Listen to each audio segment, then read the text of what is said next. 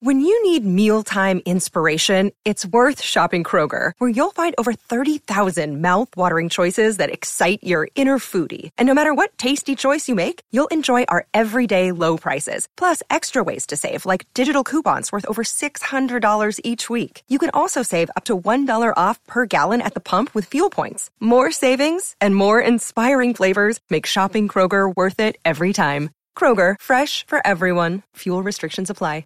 It's the Purple Pants. It's the Purple Pants. It's the Purple Pants podcast. You better get your headphones and listen up quick.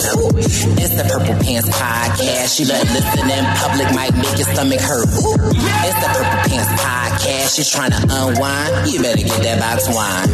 It's the Purple Pants podcast. You're trying to get your snack. You better hurry right back though. It's the Purple Pants. It's the Purple Pants. Hello, hello, and welcome to the Purple Pants podcast, episode 137, Locker Room. I serve as your humble and oh so gracious host, Brice Izyah, and I'm so glad you guys tuned in this week. I want to give a big shout out to our first time listeners and a big welcome back to the Purple Pants posse. If you have not already, please make sure you are subscribed to the Purple Pants podcast. We're available on Apple Podcasts, Spotify Podcasts, Google Podcasts, wherever it is that you get your podcast from.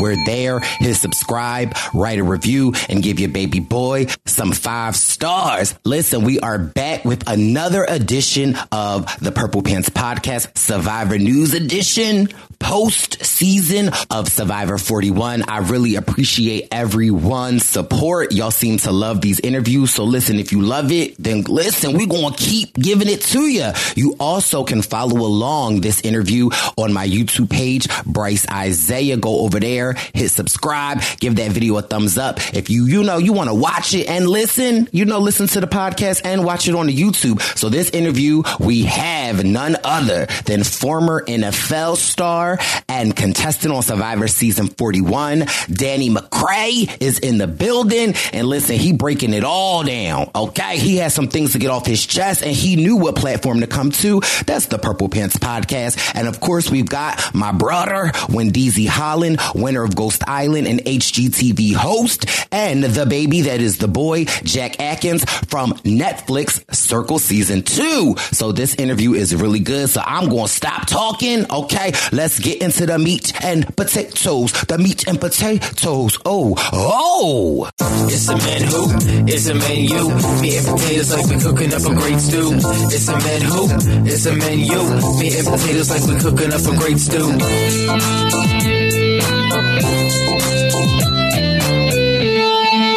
And we are back with the Purple Pants Podcast Survivor News Edition. Y'all thought we was just going to do Xander. Then you thought we was just about to do Shan. But listen, we had to bring some pro athlete energy in the building. Of course, you know, I got my bros with me. The Wendell that is pouring wine glass in that fancy, just show off that you won a million dollars. Oh, uh-huh. but it's the Purple Pants Podcast cup for me though. And we've got the baby boy that is Jack Atkins. What's up, oh, guys? How we doing? rocking some more Purple Pants podcast gear. Oh, we Oh, yeah. appreciate it. But listen, enough about y'all. You guys have been loving the post Survivor 41 energy. And so why stop at two when we can have three? I'd like to formally welcome to the podcast the man, the myth, the legend, the uncle on the grill. Okay. It's Danny. Welcome to the Purple Pants podcast. Thank y'all for having me, family. Thank y'all for having me. It's great to be here. I'm sure we got a lot of good stuff to talk about.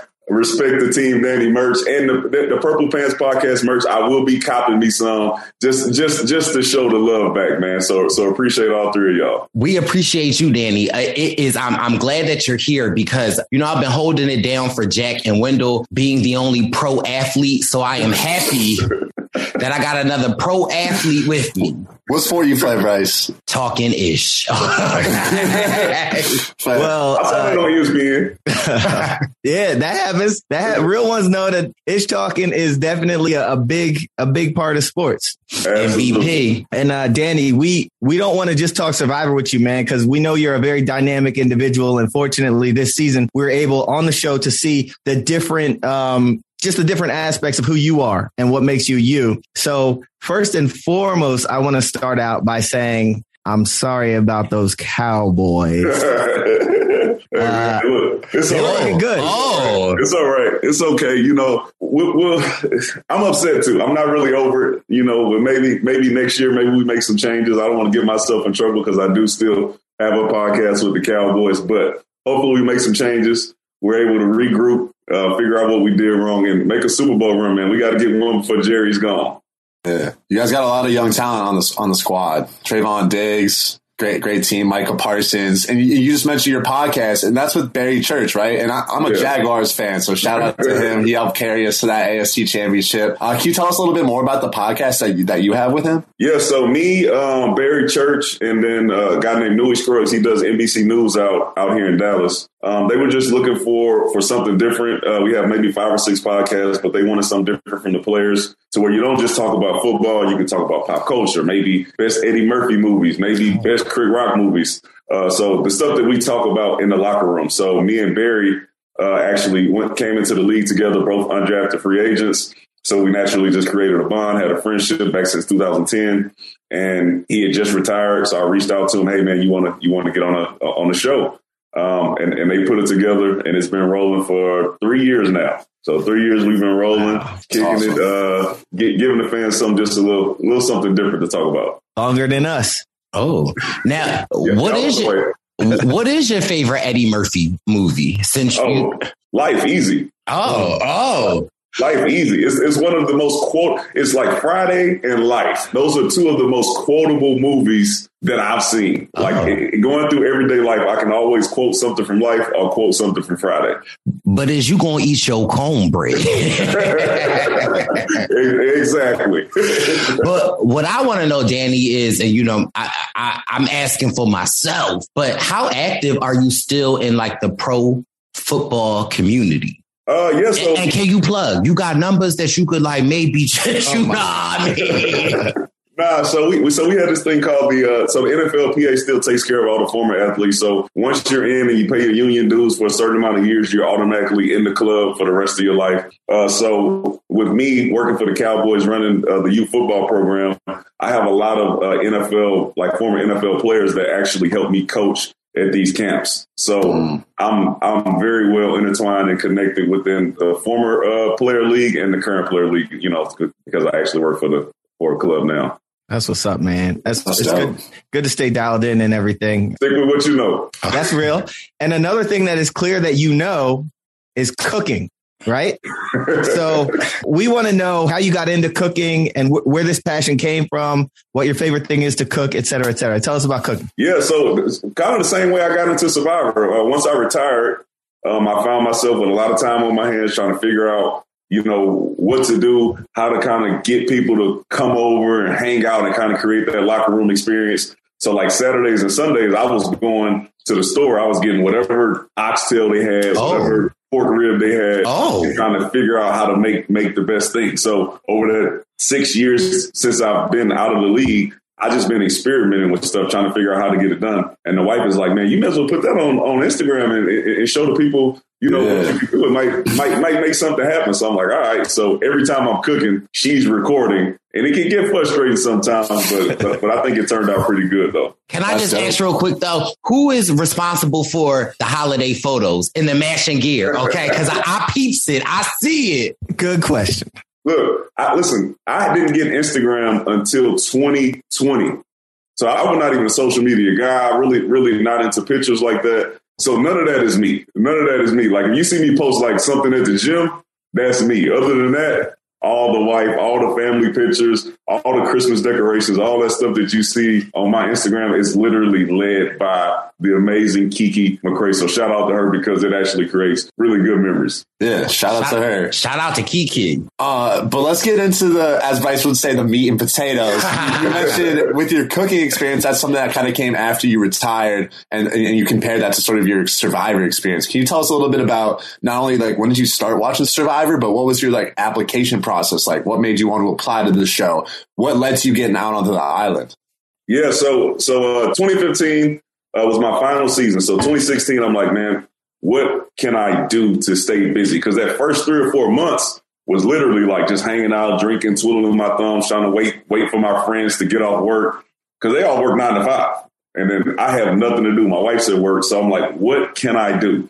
So I actually applied to get into business school, got into that. So I started doing that during the night. And I was like, well, I still got early in the morning until school starts to figure out something to do. So I'm like, let me get on this streaming service and figure out what what interests me.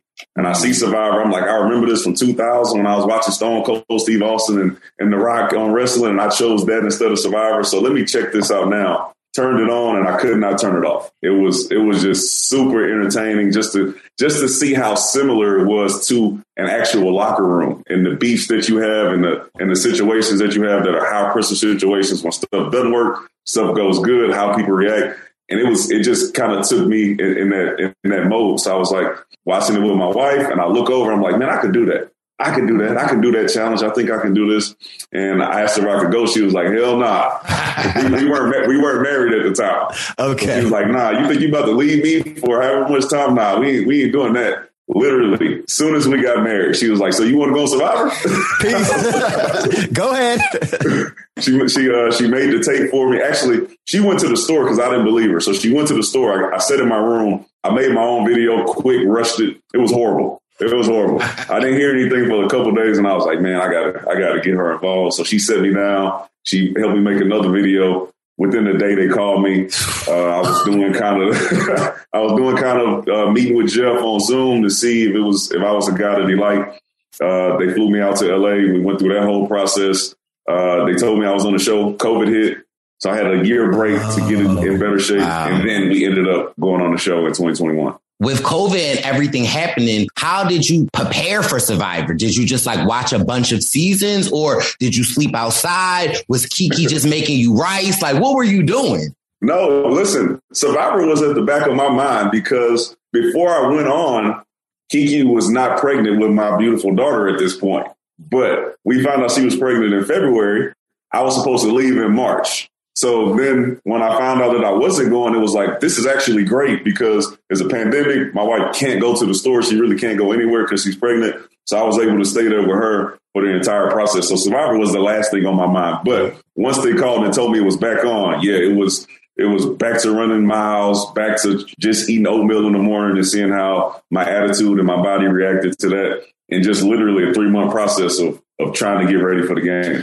So you prepared physically, but did you think like, okay, socially, how will I interact with these all walks of life of people? Did that come into play at all? Or you was just like, let me just run these miles and get my physique together? No, like I, I really compared Survivor to the to NFL locker room, Oh. high school locker Oh. room, like literally the same type of attitude. So you got to say you got guys that are making 50, 60 million dollars who are in the locker room. You got guys who are making two hundred thousand dollars in the locker room. Guys who are ten year veterans, guys who are rookies. All these guys trying to mesh to accomplish one goal, right? And throughout the process, if you're on a losing team, then you got to deal with guys' attitudes, feeling like they're not getting enough playing time, feeling like they're getting cheated by a coach. If you're on a winning team, then you got to figure out how to deal with success, and you see how people react to those situations. So I was I was really just depending on my my experience in locker room. Now, can I ask, uh, do you actually have like the address to the locker room? or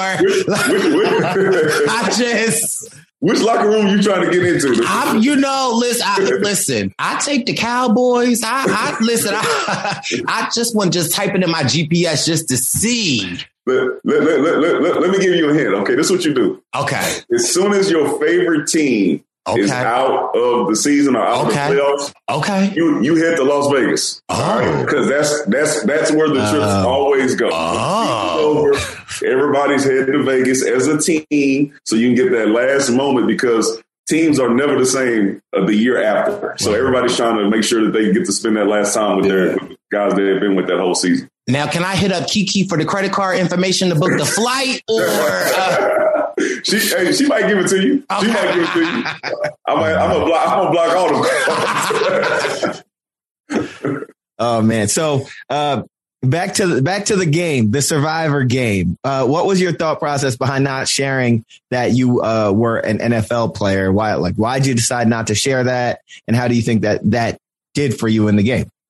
Yeah, I, well, I mean, binge watching seasons and seeing some of the former athletes that have been on the show, you just see that for some crazy reason, people just decide to say that this person doesn't deserve to win money, so they start to get targeted, which I think is totally crazy. Like, how can you tell somebody who is playing the same game you are that they don't deserve it once they get to the end for outplaying you? Right? One, you don't know this person's personal finances. You don't know how many family members they taking care of. So I always thought that was super shallow, but I knew that if, it, if I did bring it out, it, it, it, would probably cause me some trouble. So I think it worked out for me. Uh, if I would have made it to the end, it would have been a bomb. I would have been able to drop just to kind of explain it the way I kind of explained it to y'all. Yeah. Um, because to, to assume that just because somebody made some money, you know, previously when they were 26 years old, now 33, you have no idea what, what is going on in that person's life in the last 10 years. Absolutely. And also it, it should, what, what you have shouldn't matter. It's like, yo, how did you play the game? How did right. you get to the end? That should be what they base it on, not like how much money you have. Absolutely. It's it, it's a game, man. We went out there, you go out there to compete against somebody to show that you play better than them how much you have, what you have, what you don't have should not matter at the end of the day. This person play a game that you can vote for. Yeah, I think we talked about it all season. It, it was definitely a, a, good choice. I feel like, and you were able to cover it up pretty well. And, and you, you said you were a former college athlete, right? Too. So you were having just a little bit of the truth, not that whole truth, which I think makes it a lot easier. Uh, and you mentioned, you touched on how, you know, the tribe dynamic on Survivor is a little bit like being in that professional locker room setting or really any locker room setting where you're meshing with people from all walks of life, all different ages, race, whatever. Can you elaborate on that a little bit? And I'm also curious, are there other ways where being in the NFL, you think translated to help your game out on the island? Yeah. So, so if you look at, at our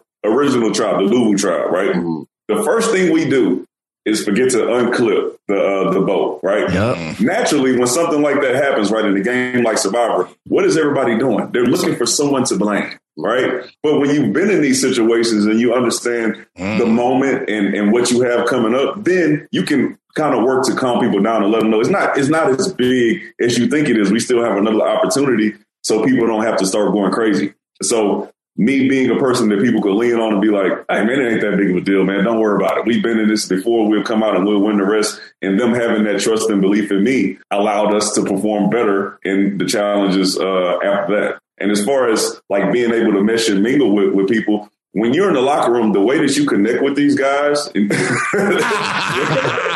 listening. Brice is here. I'm listening. It's a different type of connection, Brice. Relax. The, the, the, way that you connect with people is you get to know them on a personal level. Like if you're going out there blood, sweat, and tears with a guy, if you know what he's playing for, why he's out there, then that'll make you play for them even harder, right? So getting to know someone, knowing what questions to ask to get them to, to tell you that information so y'all can feel like y'all bonded on a certain topic or certain subject. I think that's what I was able to use to to kind of get some inroads in eh, with some people that you may not have expected me to be cool with. And I think I love this comparison between Survivor and football. How would you compare the toll on your body from playing football as to being out on Survivor? Uh, that, that, I, I would say this. That's a difficult one, just because I, I I've seen what some former NFL players look like 15 and 20 years after mm. the game's over. So I, I wouldn't be able to compare it to that type of toll. But as far as like going through a season, Survivor was much more difficult just wow. because when we go through training camp, we go through the season, we're eating right, we're getting sleep, we're doing everything we can to perform at our best. Mm-hmm. And Survivor is the exact opposite. They're taking everything away from you to see then how you can perform in those type of situations. So when I'm going into the game, I had breakfast, I had lunch, I might have my protein shake, whatever I need to get amped up. I got all that. On Survivor, they strip all that away from you, so it was it was totally different. And, going through that process was was was harder. So can I ask, what is in a Danny protein shake? Because Wendell is on this whole protein type shake, and I was over his house the other day, and I was like, "Ooh, let me taste that." And it tastes like trash truck juice. Like, you a lie. Like, please tell me, Danny, what's the Danny protein shake? Listen, listen. Let me tell you something. There, there is no easy way to get into the shape that you want to get it. So if you got to drink something nasty and your shake don't taste as good, then you just got to get that done. Mine is simple: some strawberry flavor, one okay. scoop okay. with some water, shake it up, take it to the head, and I'm out of there. Oh. I'm good. Ooh. See, but that that doesn't sound like trash truck juice. no, what, what are you drinking, Wendell? We'll talk about the brand of your protein once we get off the pod. I'll throw some handfuls of kale, some spinach. I'll throw oh. some some oh, protein. Oh, you, oh, I got you. You, you, you doing the natural? You serious? I do like I do green green juices, and then I'll add some protein. Yeah, This this pod ain't about me. It's about you, my man. So uh, but my question is, like, as as we've seen watching the NFL playoffs, uh, sports can often be won or lost in literal seconds, but Survivor's more of a slow burn. Even so, I'm trying to think if you can think of a moment that kind of like defined your game or like the moment of of your game this season.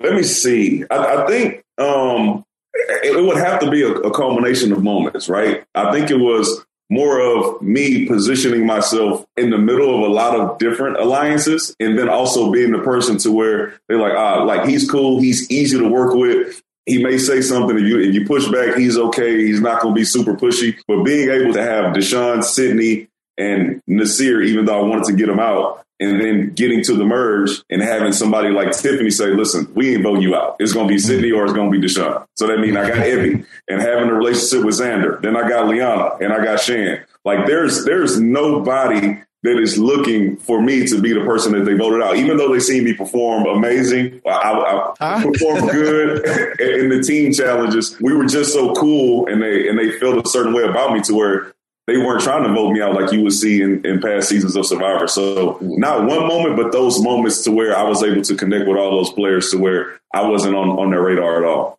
Very nice. I like that. And I like with such a diverse cast. I'm curious to know your thoughts on like, did you know anything about the Survivor Diversity Initiative that was going on? And what was your thoughts being as though like you binge watched a lot of seasons and you coming out on the island seeing such a diverse cast? Yeah, so I, I did not know about the initiative um, just because I hadn't been a Survivor player who watched the podcast, watched the Ponderosas. Like as I was watching it, I'm literally going through the seasons back to back, right? I don't even know any of this stuff exists. So I didn't know anything about the diversity of it. I did recognize as I was watching it that it's, it's not that many black people playing the game, which is why when I told my people that I was on it, they're like, what you going on, Naked and Afraid? Been there. it's not the show. It's not the show, man. Let's get this thing turned around. So, you know, I had a lot of family members watching it, but I just, I, I, I didn't know anything about it, which is unfortunate. But when I got out there during pregame, and I saw it, I was like, I think we have more black people on the show than than I thought because I thought Nasir was black at the time because he had a hat on, he was walking around, had the dark skin. I'm like, all right, I think he got like seven. we, What's up, Al?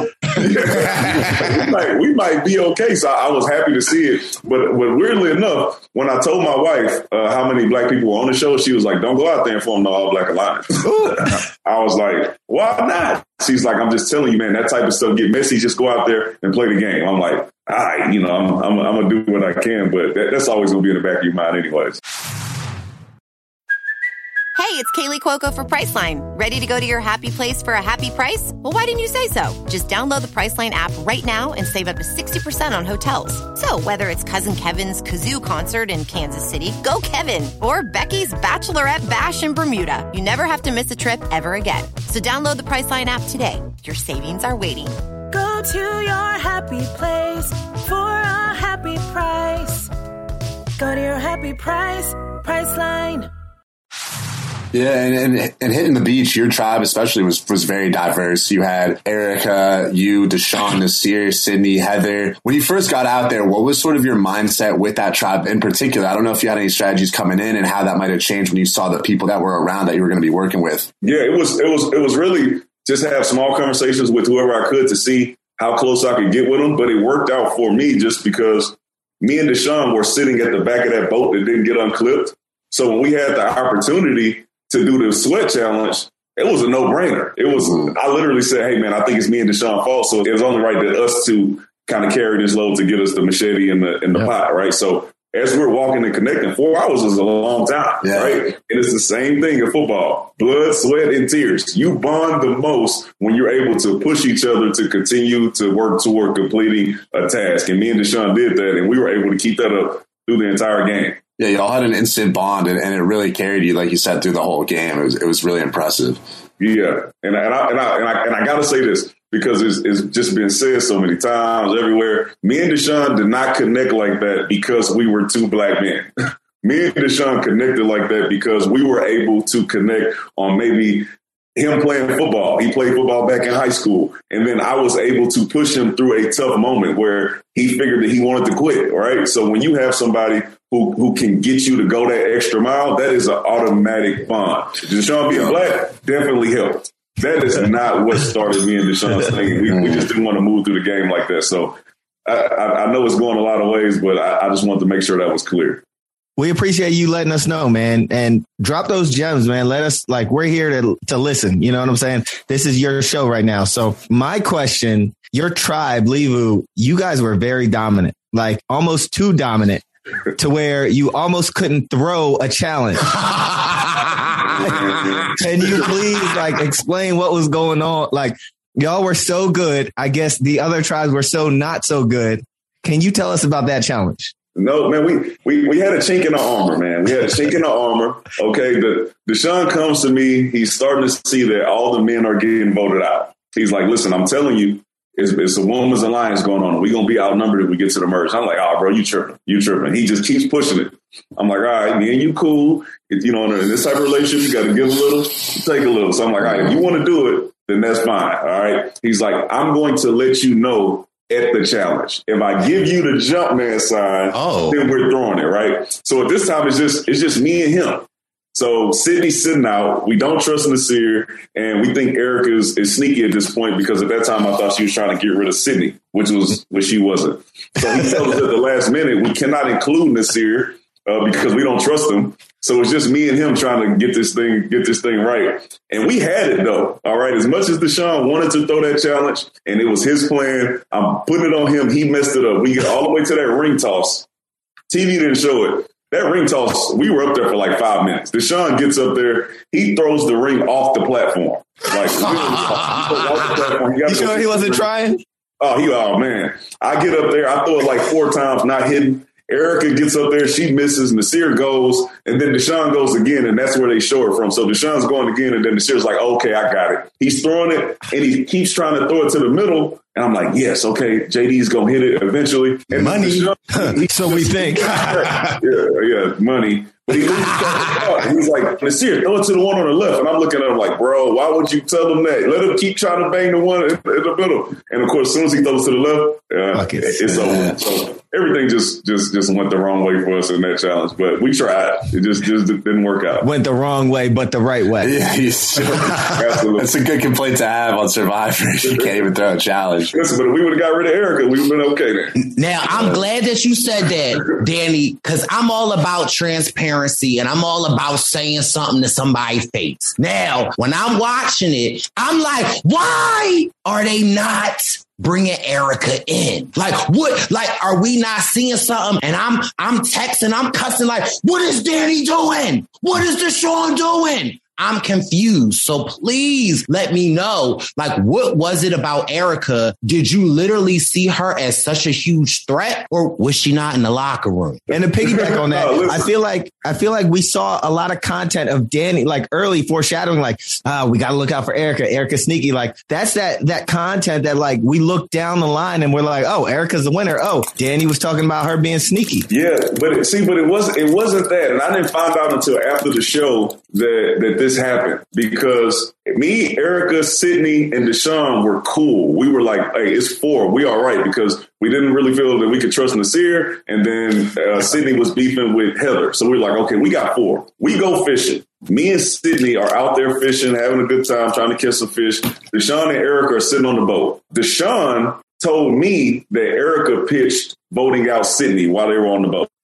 So I'm like, oh man, Erika's sneaky as hell. Nah, we can't have that because in my mind, I'm thinking we cool. So we got to figure out a way to get her out now because we can't trust her, right? So I'm, I'm out on Erika at this point. Well, I get back uh, home. I'm texting. I'm trying to figure out what's going on. I find out that Deshaun actually pitched Sydney to Erika. Erika said no. Deshaun thought that she was going to blow up his game. So he hurried up and came to us to then say, nah, Erika is the one. Yeah. Sydney. So Wendell, where the so, bell? like, Ring Erika it. sneaky thing. This thing started with Deshaun. So nobody knew about Erika being sneaky. Like it literally started at that moment. And it just kept being dragged on on into the merge. So she didn't do anything that was sneaky, not not at all. She was just playing an under the radar game, like she said she was. And Deshaun was just being a little, being a little messy. Got caught. He had to cover his tracks. Yeah. Respect. And I got just another question because since we on this, so Nasir, we uh, we love Nasir. Nasir is a, a, fan favorite. It seemed like Nasir would be like, "I'm with you guys. Don't worry about it." Then we, as fans, would see Nasir like, "We got to get Danny out. We got to get Danny out." Like, what was your thought process on that? Did you feel like, as we saw, it looked like you kept bringing them back into the fold? Was that like strategic? Was that locker room? Like, what was that? Nah, so yeah, listen, I, I would say it was locker room in this sense. It was one of those things to where you know the coach doesn't like the player, but you're not going to go tell the player that the coach feels a way about him, right? You're mm-hmm. going to keep saying, oh man, don't worry, man. Coach, he just having, he just in a bad mood. So with Nasir, it was the first day I found out he's trying to get me and Deshaun voted out because we were looking for an item. And I'm like, I go back to camp. I'm like, listen, if y'all ain't looking for idols, y'all crazy. We're like, what the hell are y'all here for? Right? It's day one. You ain't about to get voted out for this because I'm trying to protect myself at this moment. And the series like, all right, cool. He comes like maybe two days later, and we're sitting on the beach at nighttime, and we have this moment to where he's he's like, hey, my bad. I was playing too fast. I want to lock it in with you. And he starts telling me about his family, you know, like shedding tears, like everything is good. I'm like, all right, Naseer's Naseer's on. The next day, he goes and tells Sydney, "Yeah, we don't need Danny around here. Like, I whatever." Yeah. And that's when you seen it on on on on the, in the edit to where mm. Sydney comes back and tells me, "I'm like, man, I got to get Nasir out of here." But I never tell Nasir this. Nasir thinks that we're cool this entire time, right? I'm even in my interviews like, man, I keep letting Nasir back in. I'm trying to be cool with him, but he just keeps stabbing me in the back. And I gave him a chance after that. When I was really done with Naseer, is when we got to the beach at the merge, and Liana told me that Naseer had an idol. And I'm like, man, this dude been in my camp the whole time. We supposed to be cool. And I found out from Liana mm. that you got an idol. Oh no, you gotta go, Blair. Like it's, it's just every time I gave him another shot, I found I got another reason not to trust him. Now me and Naseer are great outside of the game. So oh, now, cool, now you, free FaceTime, but inside the game, I was just like, this dude is just playing super hard and I just can't trust him. So now I got another question for you. My bad in order the questions. So Nasir got an idol and you don't know. So you just thought they was just up at the mat talking about I think broccoli is a tree. Listen, listen, the, the, the, Xander did it masterful, masterfully. He went out there, and the first time he said it, I'm in my athlete mode. Right? We got we got three teams. We got three teams. All right, two of these teams are out here saying how tired they are. Right, Xander's telling me that he is weak at the moment. He can't think straight. And I'm like, yes, that's all I'm thinking. Yes, we're about to tear him up, right? So I wasn't thinking about Xander at all. Brad said it. Brad looked like he was withering away. He was like he was withering away. So I'm like, all right, listen, Luvu is about to win all these challenges. Listen to these people telling us how tired they are, how bad of a night they had. So I wasn't thinking of that. When Naseer said it, I'm like, hold on. Naseer able to put that together. You know what I'm saying? Like I never heard I never heard this joke. I've been around a lot of different people. I've never heard it and it actually fit with what they were saying. So when I got back to camp, I was like, and this will make me feel played even more. I was like, man, Naseer, that was probably one of the funniest jokes I heard. He's like, yeah, man, my uncle said that. Like back in the day, I'm like, man, feeling that when I go home. So like me and Naseer's was just built up a lot, but I, I definitely felt played after I found out that that's what he had to yeah. say, and that, me giving him kudos on his joke. Damn! So you had no idea until the merge that he had found it. Wow! No, no idea. And, and, me and Naseer searched for the idol together, like yeah. repeatedly, day in and day out. And you know, he just he didn't tell, which he shouldn't have. But I'm still gonna feel a way about it. right. So, so once you hit once you hit the merge and you did find out about the idol, did that really change your dynamic with Nasir? Were you very at that point ready to get rid of him, or you were more more wary because of the idol, or what? What was that changing your mindset like? So, so Naseer was walking around on the beach telling everybody that he was going to play the idol. Mm-hmm. In my mind, I'm safe. I'm telling everybody if he's saying he's going to play it, he ain't going to play it. Yeah. Like he's trying to convince y'all yep. to think that he's going to play it. And the, the, crazy part about it is, I think they showed Liana saying that she's thinking about taking the Naseer's idol. Me and Deshawn had no idea how the advantage actually worked. My mind is like, hey, the Naseer's idol and then vote out Evvie. Like, why, why didn't we do this, right? Take take the target where everybody's thinking we about to vote out Naseer yeah. and then get Evvie out. But then I found out that we're the only two people who had no idea how this advantage worked. So we weren't able to get it out. But I just, and then I also wasn't into like chasing people and trying to vote people out because they had idols because they hadn't played the game yet. Like you're not playing any games. Like finding an idol's not going to get you the dub at the end. So everybody's like, we need to flush the idol. And I'm just like, why? Figure out a plan first and then see if that idol can help you if you have that relationship and then figure out who you need to vote out. But I was cool with everybody that had an idol. So just Thank just worked out that way. Definitely. I'd like to uh, ask a question about another relationship you had on the island. Our girl Sydney. Uh, you, you guys, you guys were close out there. I saw on her Instagram that she is a patriot, but you're a cowboy. So my question is, how does a patriot and a cowboy, you know, get along so well? Listen, let, let- let me tell you. So I'm from Houston, and we used to have the Houston Oilers. H Town. The Houston Oilers left Houston and went to Tennessee. I then became a New England Patriots fan. I did not become a Dallas Cowboy fan until the Dallas Cowboys called me and said, "Hey, man, we want to give you a tryout. Come here and Yeah. work out." All right. So I had been watching the Patriots my whole time growing up throughout college until I got to the NFL. So that that was an easy connection. But I think we connected more on the fact that I had lived in New York for six months. And she was in New York and she was living kind of the same lifestyle that I was living. So we were going to the same restaurants, going to the same clubs, kind of hanging out the same places. So we were just talking about the fun times that we had, right? Okay. We we would talk about those all the time, and nobody else knew, right? Nobody else knew about what club we were going to, or or they couldn't catch the inside joke. So we were just able to just keep connecting over that. Very nice. So, what was your thought knowing that connection, that New York money connection? Okay, that I'm trying to get into. Okay, I was I was doing an internship. I was living out free. I, I wasn't paying for no New York living. Oh, okay. I'm just saying. What was your thoughts on like the Sydney vote out? How did you feel being as though y'all had that connection that nobody really knew about? Yeah, uh, well, everybody knew about it because Deshawn went and told everybody. Ah. are inseparable. Deshawn was being devious D-Rad. And, Very and nice. like, which is fine. Like the Deshawn was able to play his own game, and I was able to play mine. So I didn't take any offense to any of it. It, it would actually come back to me, and I would ask him, and he'd be like, "Nah, I didn't say that." I'm like, "Yes, you did. You told me that I was playing slow. You told me me and Sydney are close." But the Sydney vote it frustrated me because we had this conversation about not playing a shot in the dark because it, it just seemed like the odds were, were just not in your favor. And right. And, and we hadn't been to tribal council. Everybody's at this point, Sydney and Deshawn are running around saying they're going to play their shot in the dark. And I'm like, don't do it. Don't do it. Convince Deshawn not to do it, but I didn't convince Sydney not to. So before the vote, they're they're saying that all of the girls are going to vote for Evvie, all of the men are going to vote for Sydney.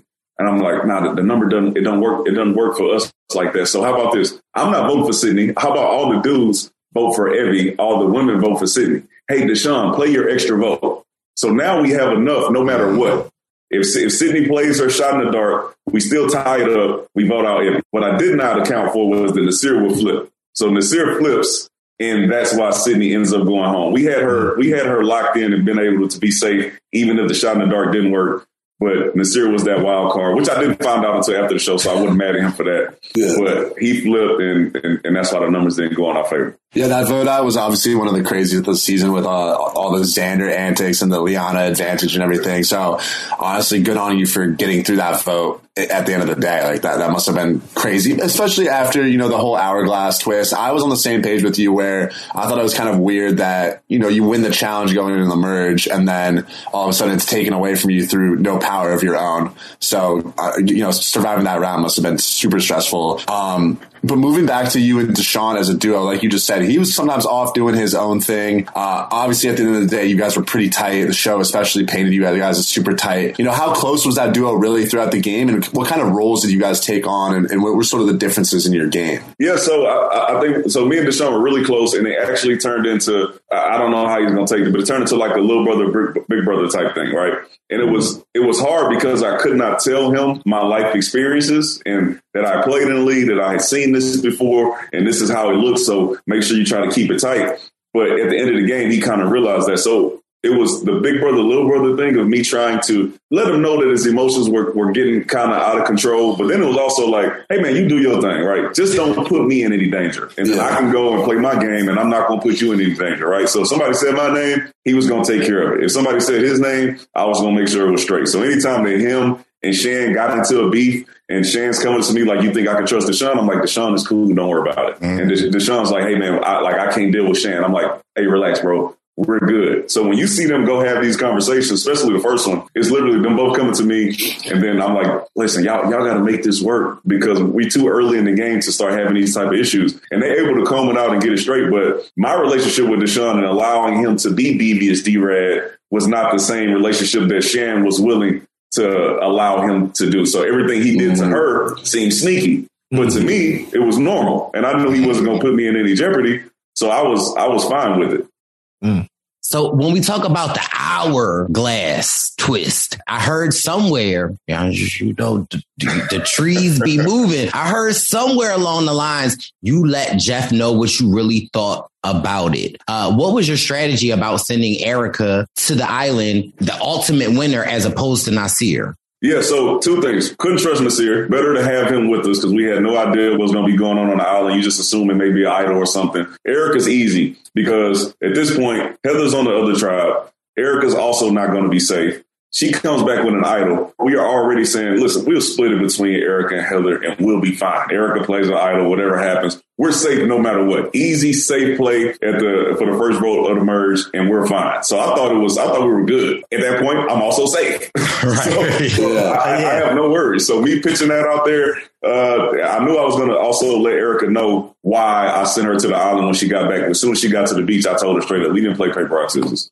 All right, or rock paper scissors. We didn't we didn't play it. What happened was, you know, X Y Z, and this is why we did it. Hope we can work together in the future. But if you mad, I get it. So I thought we were good at the, after that. But yeah, that's my thought process of like, yeah, If I could ask- Heather, Erika or Heather can go. What was your explanation to Erika when she got back? Because obviously you didn't tell her that you know you, you didn't really trust Nasir or whatever. Can you can you run by like what you told her when she got back exactly? Uh, you know, I'll be lying if I told you that, that, that I remember it verbatim, but it was it was along the lines of, listen, we had to do it because it was more more women in the game than men, and we had to make sure that we kept the men strong. So I guess I do remember it verbatim. But And what was your initial thought to the the hourglass twist, my initial thought, uh, or current thoughts, or I mean, How did it go with pros? How did y'all? How was that interaction? I mean, I mean, if, if, if you go back through it, um, like once once we find out that it's about to happen, and Erika walks up that thing, is like, this is the option that I had. There was no way that I could be mad at Erika because I'm, I'm grown enough and mature enough to understand that she didn't have no choice. If Right. it was me, I'm smashing hourglass. Right. Like, why, like, why wouldn't I? I wouldn't risk going home with only half of the people being eligible to be voted out. So that's fine. So the whole try, the whole challenge, I'm just telling Erika, like, don't, like, I ain't mad at you. I'm not mad at you. I ain't mad at you, but I'm, I can't be locked in in the game. Um, as soon as we get on the boat to go back, I'm like, I'm like tearing up because I'm, I'm angry. I'm confused. I have no idea like what, what really just happened because I was trying to process like I have to go compete now. So I- as I'm on, on the ride back, I'm like, nah, this ain't right. Like this, this ain't the game I came to play. Like this, if this is something that they can, can continue to do, then I'm wasting my damn time out here. So I get back, I pull the production to the side. I say, hey man, y'all better get somebody to come talk to me because if not, I'm out. I'm just, like, hey, this ain't gonna fly. So they're like, listen, you want it now? Whatever. I'm like, hey, listen, I don't care when they come, but you know, we don't get something figured out. I'm I'm, I'm out, bro, because this this this is not the type of game that I want to play. Yeah. Um, so we go through the whole process, and then as I'm talking to them and they're talking through it, I'm just like, listen, I feel trapped at this point because if I quit, then I look like the quitter. If I keep going, then I'm I'm literally signed up to allow you guys to do whatever you guys want to me, and I have to be okay with it. Right. And I wasn't in a bad a bad spot. I knew I wasn't going home. So I'm like, man, if I quit, they're gonna think I quit because I was about to get voted out. It's just gonna look horrible on TV. So I'm like processing this whole thing of like, man, I have to stay at this point because of the optics back home. My wife's gonna be upset. I've been gone this long. But on, on the other hand, I'm just like, I ain't about to let these people play me like this. Like I don't I don't need to be here. Like I don't think anybody needed to be here, but I'm like, I came to play a specific game, right? A fair game. And if you can mm-hmm. look at me in my eyes and lie to me on any time you want, then that ain't the game I want to play. So this is what I told you. this is where I gotta push back on you because for me, you know, I played the game too, and I felt like I didn't get a fair share at the game. However, I also feel like my knowledge of the game of Survivor is that like this is the game of Survivor. Like what you think is reality is not necessarily reality. And so you've said that you've like binge watching, you've seen the twist and the turns. Like what so much of this twist sets you off? Well, uh, well, well, well, let's go here, right? So if you if you watch any season of Survivor and you listen to Jeff talk, what's the one thing that keeps you safe at Tribal Council?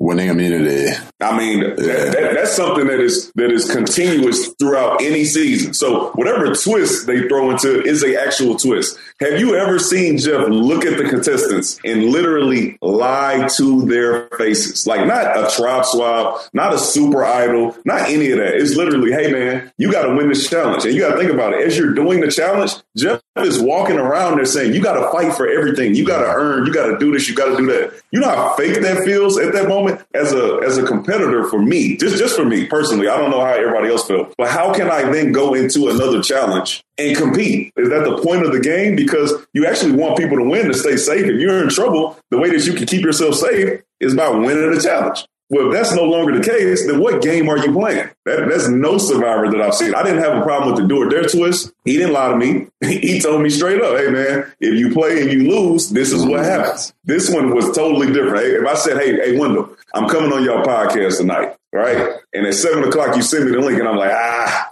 didn't feel like you like, hey man, you, you, feel played, right? This is this is this your livelihood to some to some extent. Kiki, uh, Kiki, get get Danny. Where Danny at? Hey so, man, I don't like I don't like being lied to, man. Especially when when I risk what I risk to come out there. Like I said, I had a lot on my mind. I had a baby at home that was six months. My grandma was literally she had literally I, I had my last conversation with her mm-hmm. before I went on the show. So I'm, I'm knowing what I'm leaving. And then when I get out there to find out I'm about to be messing around with like that, I'm like, this this ain't worth it. Like I, I, can go, I can stay home for this. I appreciate that in the sense of I don't think that again, you know, you made it a lot farther in the game than I did. Uh, I don't think that I, I necessarily was looking at it like you win a challenge and you're safe. I think that I, as a viewer, and, and I think that maybe a lot of other people would have looked at it as like it's a twist in the game. But like just the way that you just explained that to me, that like, what does Jeff say? Like, how can you, how can you be safe in the game is to win? And so I don't think that I processed it that way. So I appreciate that because I was one of the people, and I ain't gonna lie. I was like, "Wait, it's Survivor. What if Danny don't get it?" I saw you. you saw him, right? I saw you. Saw you. I saw okay. you. And I, listen, I saw you, and Jeff was explaining that to us in the uh, at Tribal. That was his pushback. Like everybody's mad when we first introduced a twist, tribe swap, this that. I was like, bro, but this ain't a twist. Yeah, like, yeah. like there's no way that you can you can try to make me feel okay about it. I'm grown, you grown. Ain't no agree to disagree. I just I'm not agreeing on nothing that you yeah. talk about. And then we as we move forward into the show, just so you know, he continues to like get upset when we when we try to tell him that he lied to us. He's like he stops the whole thing. It's like, hey, listen, we do our best to, to make sure that the, the game is fair and we don't lie to our contestants. And I'm I'm sitting there like, what, what the hell are you talking about, bro? Yeah. you not you not remember what happened three days ago? You lied to us.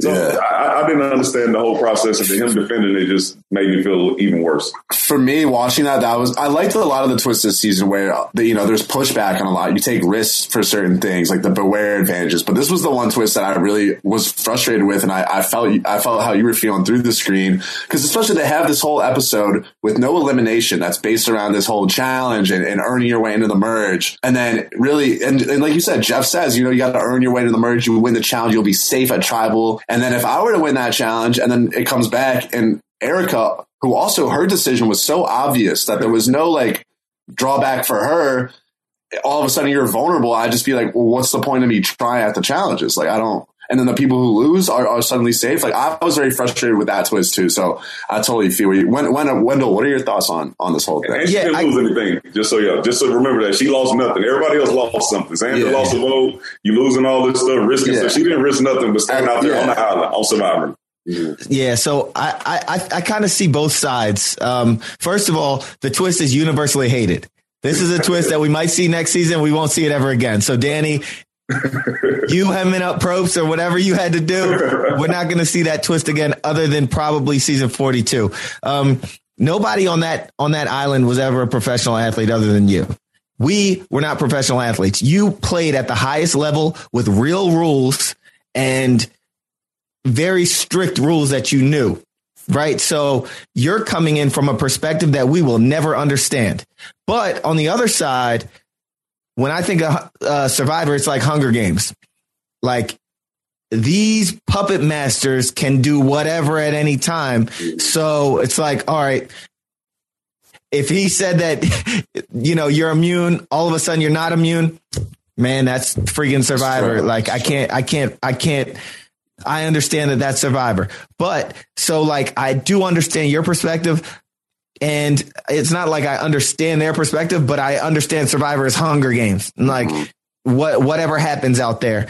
I will say during Ghost Island, um, I kind of had a similar experience where uh, I won a challenge. I got finished the slide puzzle first. and then you didn't call it. I'm on, I'm on this tip. He said you didn't call it. My sister Laurel finishes after. Jeff, Jeff, I'm done. I'm done. Jeff pulls up on her. Jeff was all the way down there, and obviously he gets to her before me. And I was a little salty, like, nah, I, I finished first. I'm I'm out here with it. And the And rules the right were, cheated.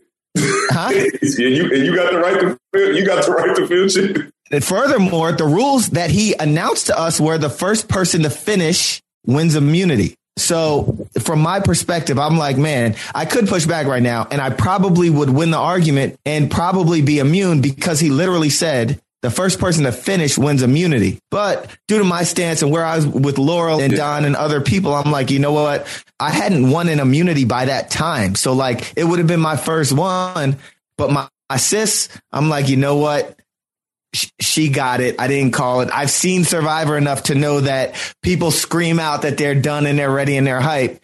And there were compliance people and everything. There were 100 producers watching that saw me finish first. But I'm like, you know what? At this point, I'm not going to have that argument because, like, you know, think I thought that Yeah, you don't want to go against. Laurel too. Like, Yeah, but uh, yeah. but I say all this to say, Danny, we haven't walked your shoes. You know, I, I played football growing up and basketball and everything, but like you played at the highest level with real rules, and Survivor is just this whole new world where it's like, it's almost like rules don't exist.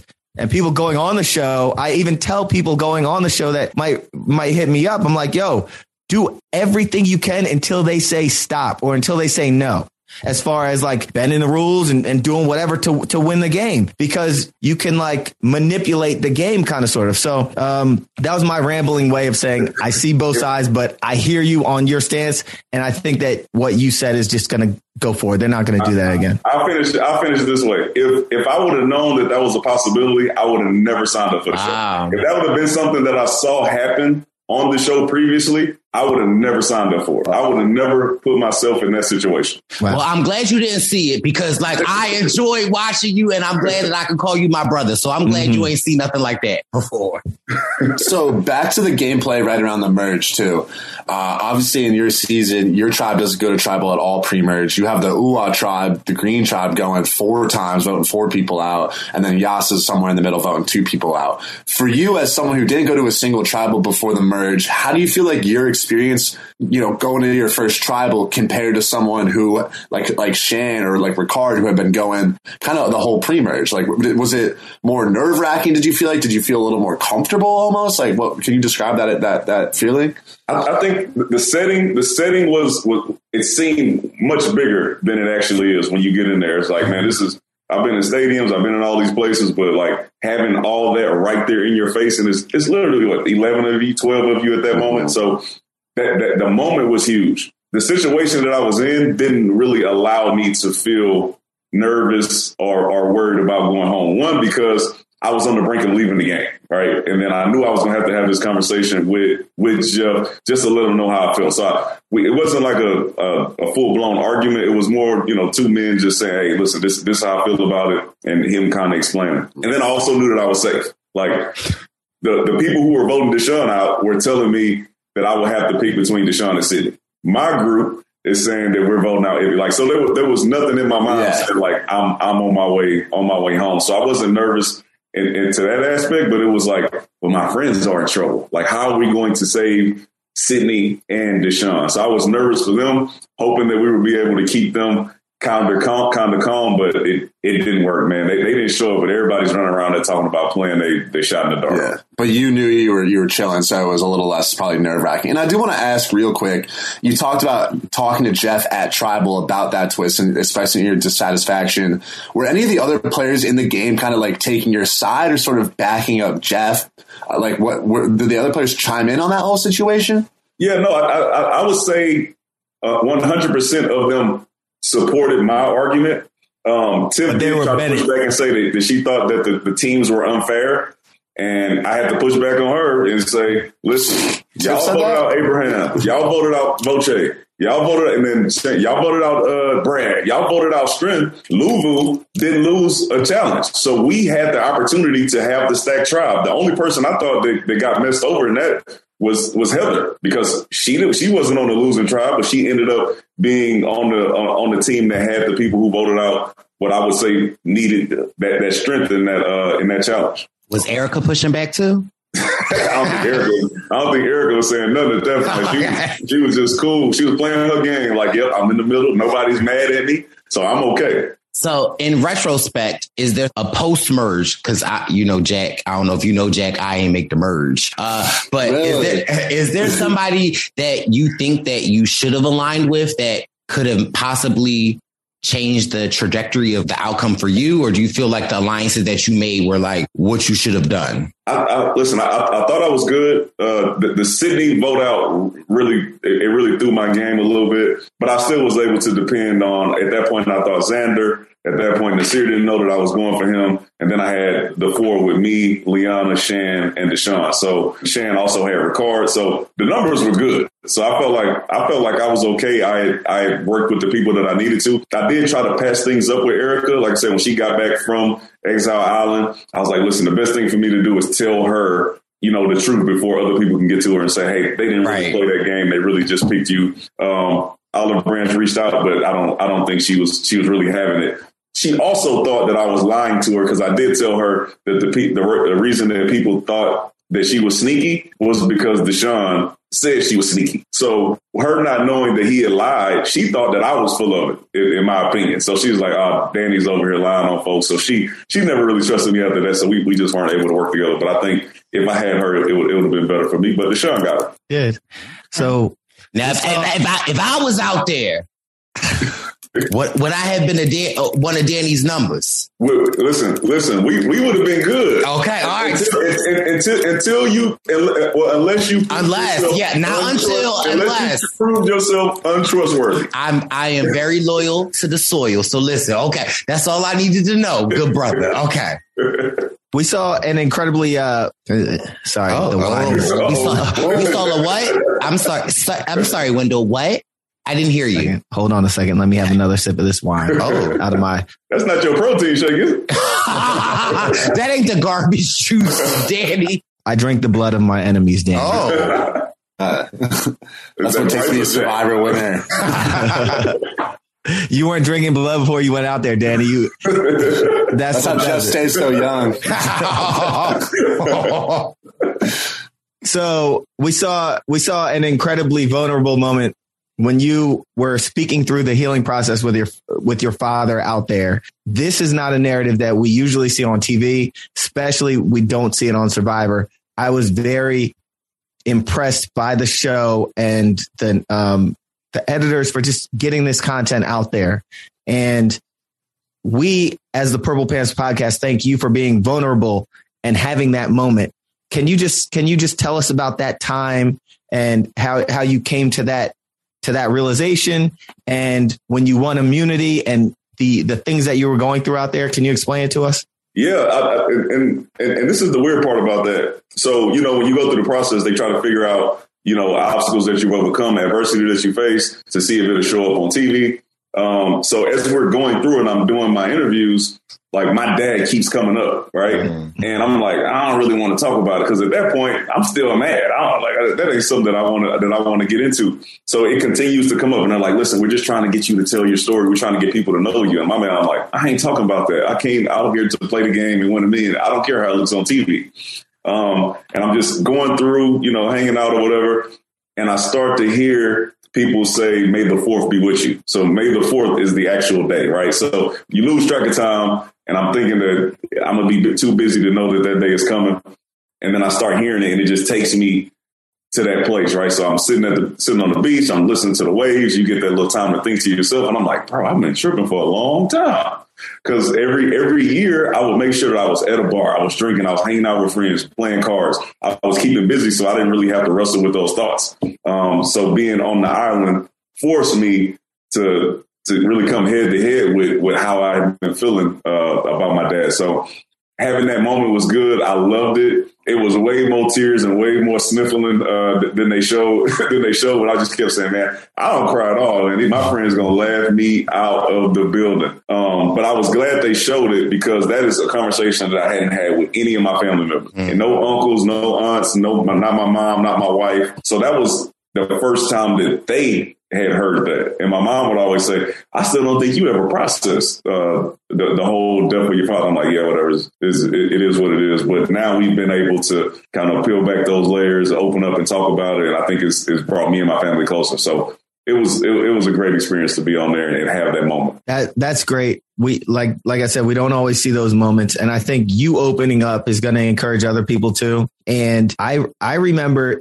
just being on that island it does stuff like that for people. Sometimes it touches people different ways. I remember on the edge of extinction, I talked to Yul and he was having conversations like, man, I need to love my wife better. Like I need to be a better husband to her and to my children. And uh, Jeremy said the same thing. He's like, man, I'm out here and my kids are growing up and I need to be there for Val. There's something that happens out there because I guess you're detached from so many things that sometimes you have these moments or these epiphany moments. And we thank you for having that because that was uh, a beautiful moment that I think a lot of people can learn from. Appreciate that. When if you can sit still with your thoughts, turn everything off. Uh, sit, sit back with your thoughts for a minute and see what comes up. You don't don't, don't intentionally think of anything. Just see what comes to mind. And, and sometimes you'll get that survivor moment. But it's nothing like being out there on that island and, and having that that type of distance and silence. It, that, that's just different.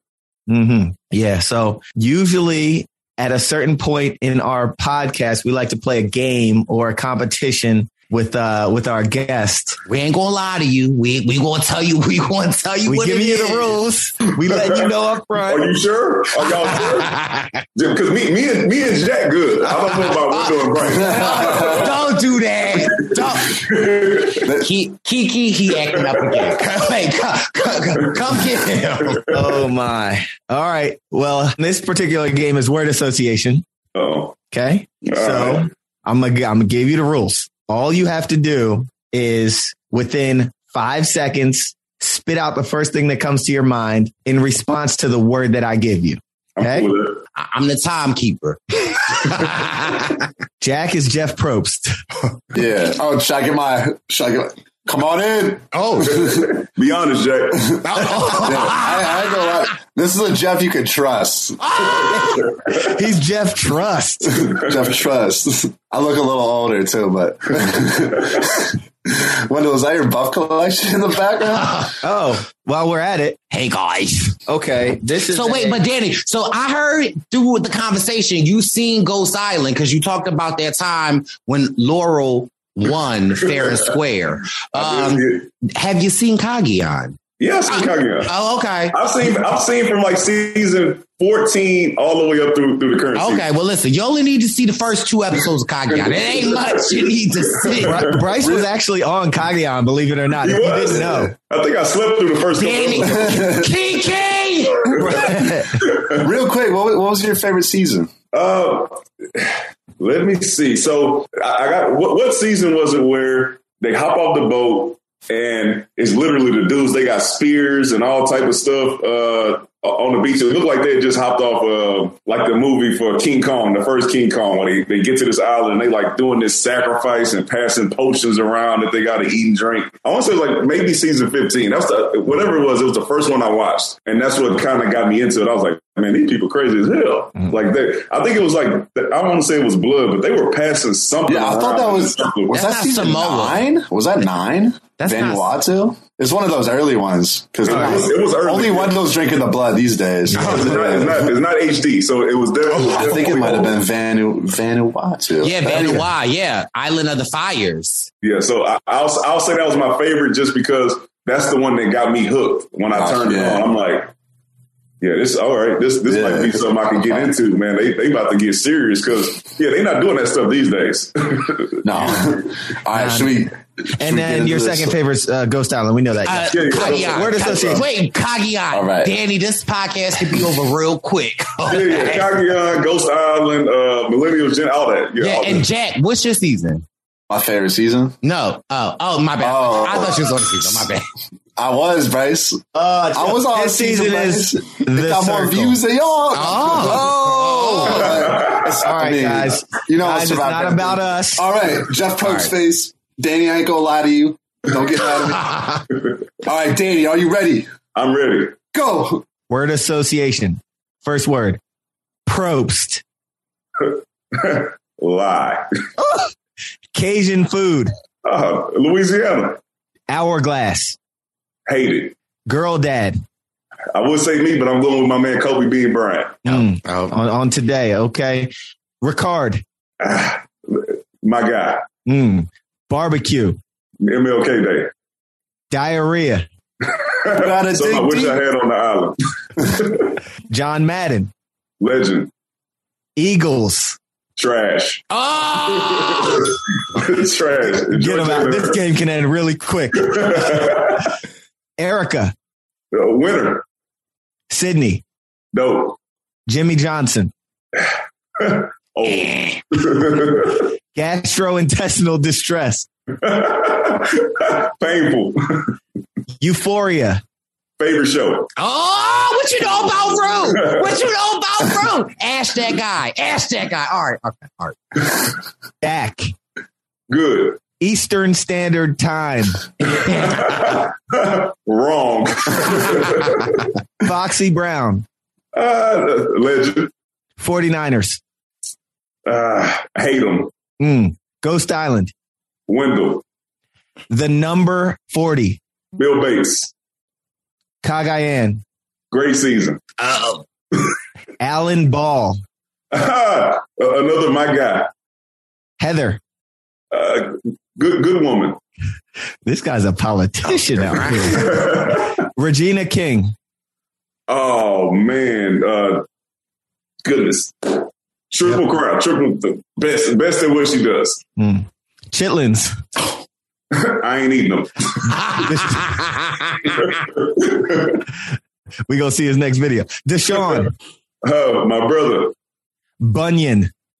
I had one. Oh, Purple Pants The Podcast. cleats. Well, was it? Purple Pants Podcast. Great. AB. Alan Ball. Antonio Brown.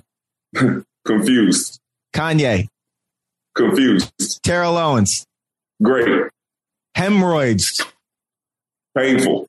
Brice. Very entertaining. Orenthal James Simpson. He did it.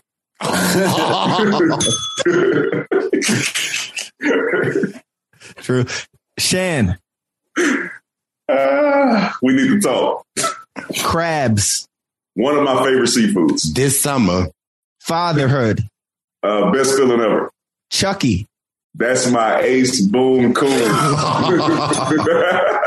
Washington football team. uh, get a name. Nasir. Uh, adventurous. Last one. Dallas Cowboys. America's team. Danny wins individual immunity. That was great. That was great. All right. Now we we back in it.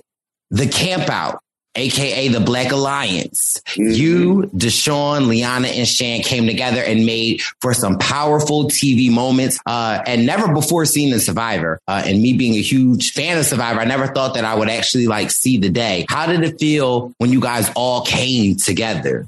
Uh, it was it was good. Like you said, it's, it's something that, that I didn't expect to be able to do. I literally thought Shan was going to get voted out uh, way before uh, they got down to two. Uh, I was I was a little sad that Abraham didn't make it because I'm like, yeah, we got all these black people on the show, and then Abraham first one to get up out of here. I'm like, oh, here we go, here we go. uh, but it, it, was cool that we had four, um, and it's, it's Survivor. So any reason that you can you can find to to align with somebody, somebody that you that you think you can trust is, is great. And the fact that it was that the, the I guess the what we were leaving at home with the George Floyd and Ahmaud Arbery and, and seeing all that, yeah, I, I, think it was it, was just a, a, natural thing that was going to happen with with anybody who was on that show at that time. A thousand percent agree. And shout out to Abraham. I follow him on Instagram, and I feel like we were robbed because that, that man looks funny. hilarious, funny, and uh, yeah, we were robbed. They got him up out of there. They got him up out of there, man. Mm-hmm. and, and obviously within that alliance, you guys kind of ran things for the most part after the merge, but we see time and time again, specifically Shan and Deshawn have a really complex relationship, uh, not on the same page a lot of the times, all things considered. As someone who was, you know, directly adjacent to that duo, what was your take on their dynamic and how did you kind of fit in there as like the third member of that group? Uh, the, the, dynamic was, was strange. It was strange just because, like I said previously, Deshawn was there to play a specific type of game where he was going to, to, to try to make somebody think something, even if he had to lie about it, right? So, and I was okay with that. Shan wanted to play a different type of game. So she saw Deshawn. What type? As, huh? What type of game? Sorry to interrupt. Oh, I'm sorry. Shan wanted to play like I'm in my mind, like I'm running stuff type of game. Like I'm, going to make the decisions. I'm going to make sure that this is the route that we go.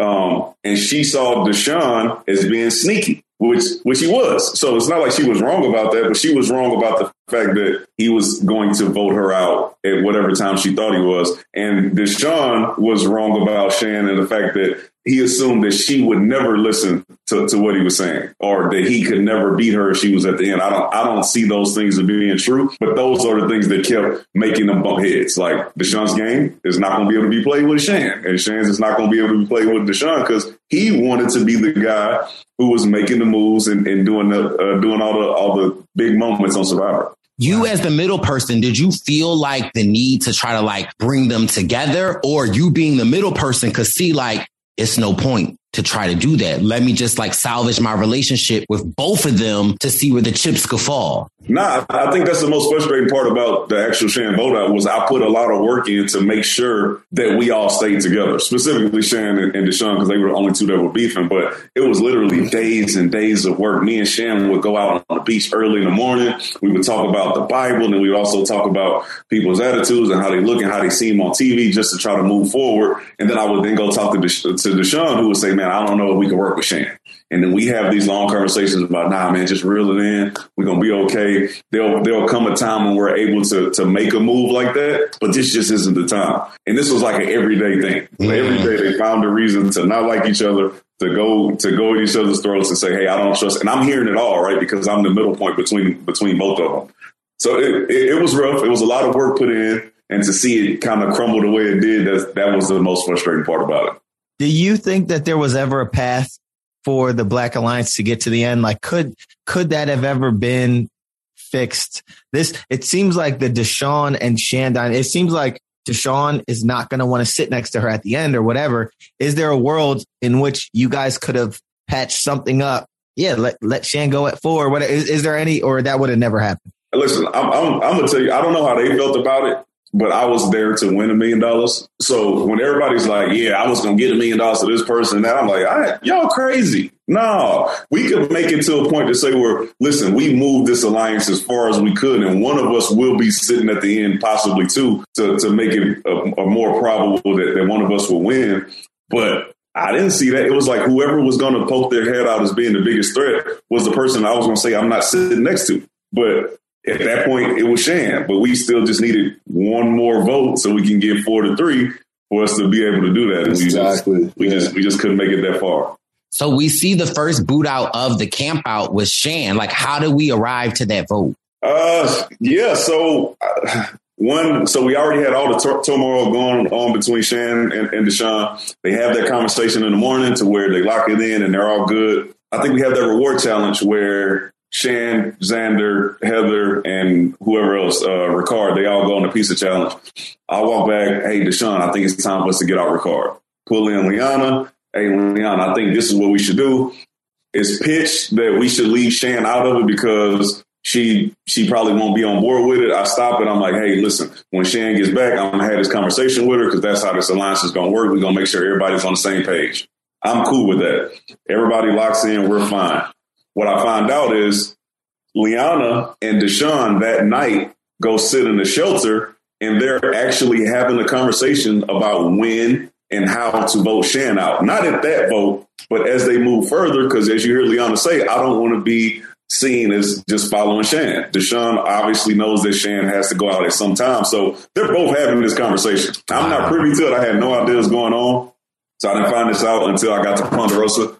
Um, so they have that conversation. Shan comes back. Me and her go do our morning thing. I have this long conversation with her about, hey, listen, can you trust Ricard? Do you really think you could trust him? I'm going to like the mob movies at this time. Like, hey, are you vouching for this dude? Right? Because you know, if you vouching for him, that means if he messes up, it's on you. Mm-hmm. She's like, Right. yes, I can trust him, I'm sure. And I'm like, but it's still time to vote him out. This is why you have to vote him out. Your family and friends is here. Like you want to move to forward, you need to get rid of him so we can get to the end. She finally breaks down and she's like, all right, I'm down. She's she's in tears at this point. But she's like, all right, I'm down.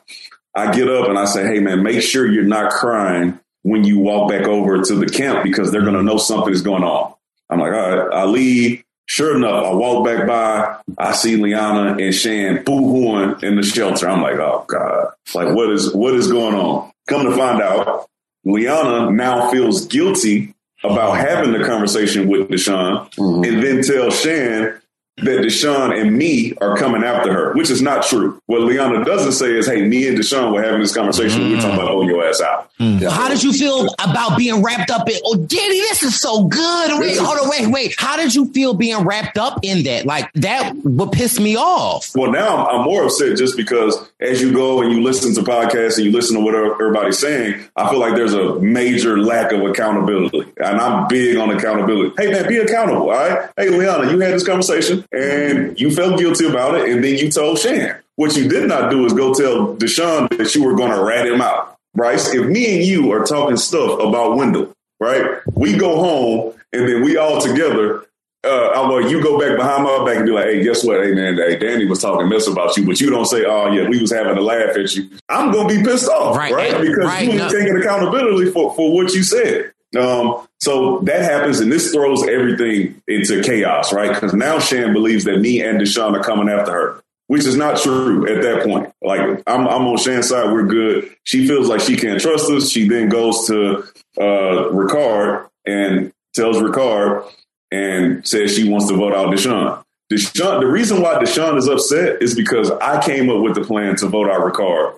And somehow Shan goes and tells Ricard that Deshawn came up with a plan to vote him out. So he's like, I didn't even say that. Like that ain't even my plan. Why why are you telling Ricard a plan that's not even mine, ruining a relationship that we had? So now everybody's mad, right? So we can't get it, we can't get it on the wraps. I go to Shan, I'm like, hey, let's take a trip to the water well. Hey, what were you crying about and what were you telling people? She was like, oh, nothing. I was telling people my stomach hurt. I'm like, oh, she lying. Yeah. she absolutely hmm. lying. Whatever. Well, at that point, I didn't know she was lying. So I'm like, okay, we can do the challenge. We come back and Ricard, I mean, somebody comes up and was like, hey, we're going to vote out Shan. I was like, well, why are you going to do that? And he he said, hey, Ricard is on board. I said, listen, all right, well, bring Ricard over here. Ricard needs to tell me hmm. why and that he is on board because, like I said, Shan vouched for him. Came over, yes, he told me exactly what she told him. And I'm like, oh, hell nah. Mm. After all the work I done did to keep this together, this is how we going to end this? So I'm like, I, I, I gave you a chance to tell me what you and Ricard talked about previously. You didn't say nothing. And then Ricard comes and tells me that you told the plan. Now, to her defense, Liana started all this because she she has no idea that I'm not coming after her or Deshawn is talking about voting her out at like five or six. So she has every right to go and, and feel the way that she feels about not trusting anybody. But in mine, I'm just like, y'all, you know, everybody's all pissed off at each other, but take accountability for what you said and what you did. And then we can all be good. Mm. But it's still running out here of like this missing link of like, hey, listen, Leon and Deshawn, y'all had a conversation about voting her out. That's what it started at. So don't talk about, you know, Deshawn couldn't take uh take any orders from a woman or if, if you was white or all this other stuff makes absolutely no sense. They were good. Everything was fine. Deshawn wasn't taking orders from anybody. So I, I got. I just want to stand up here and defend the dude because he been getting beat up. Deshawn don't have no problem with no white people. He don't have no problem with no black people. He's just a young man trying to win a million dollars to pay off his student loans. All right, it don't. It don't have anything to do with none of that. What happened was how I said it.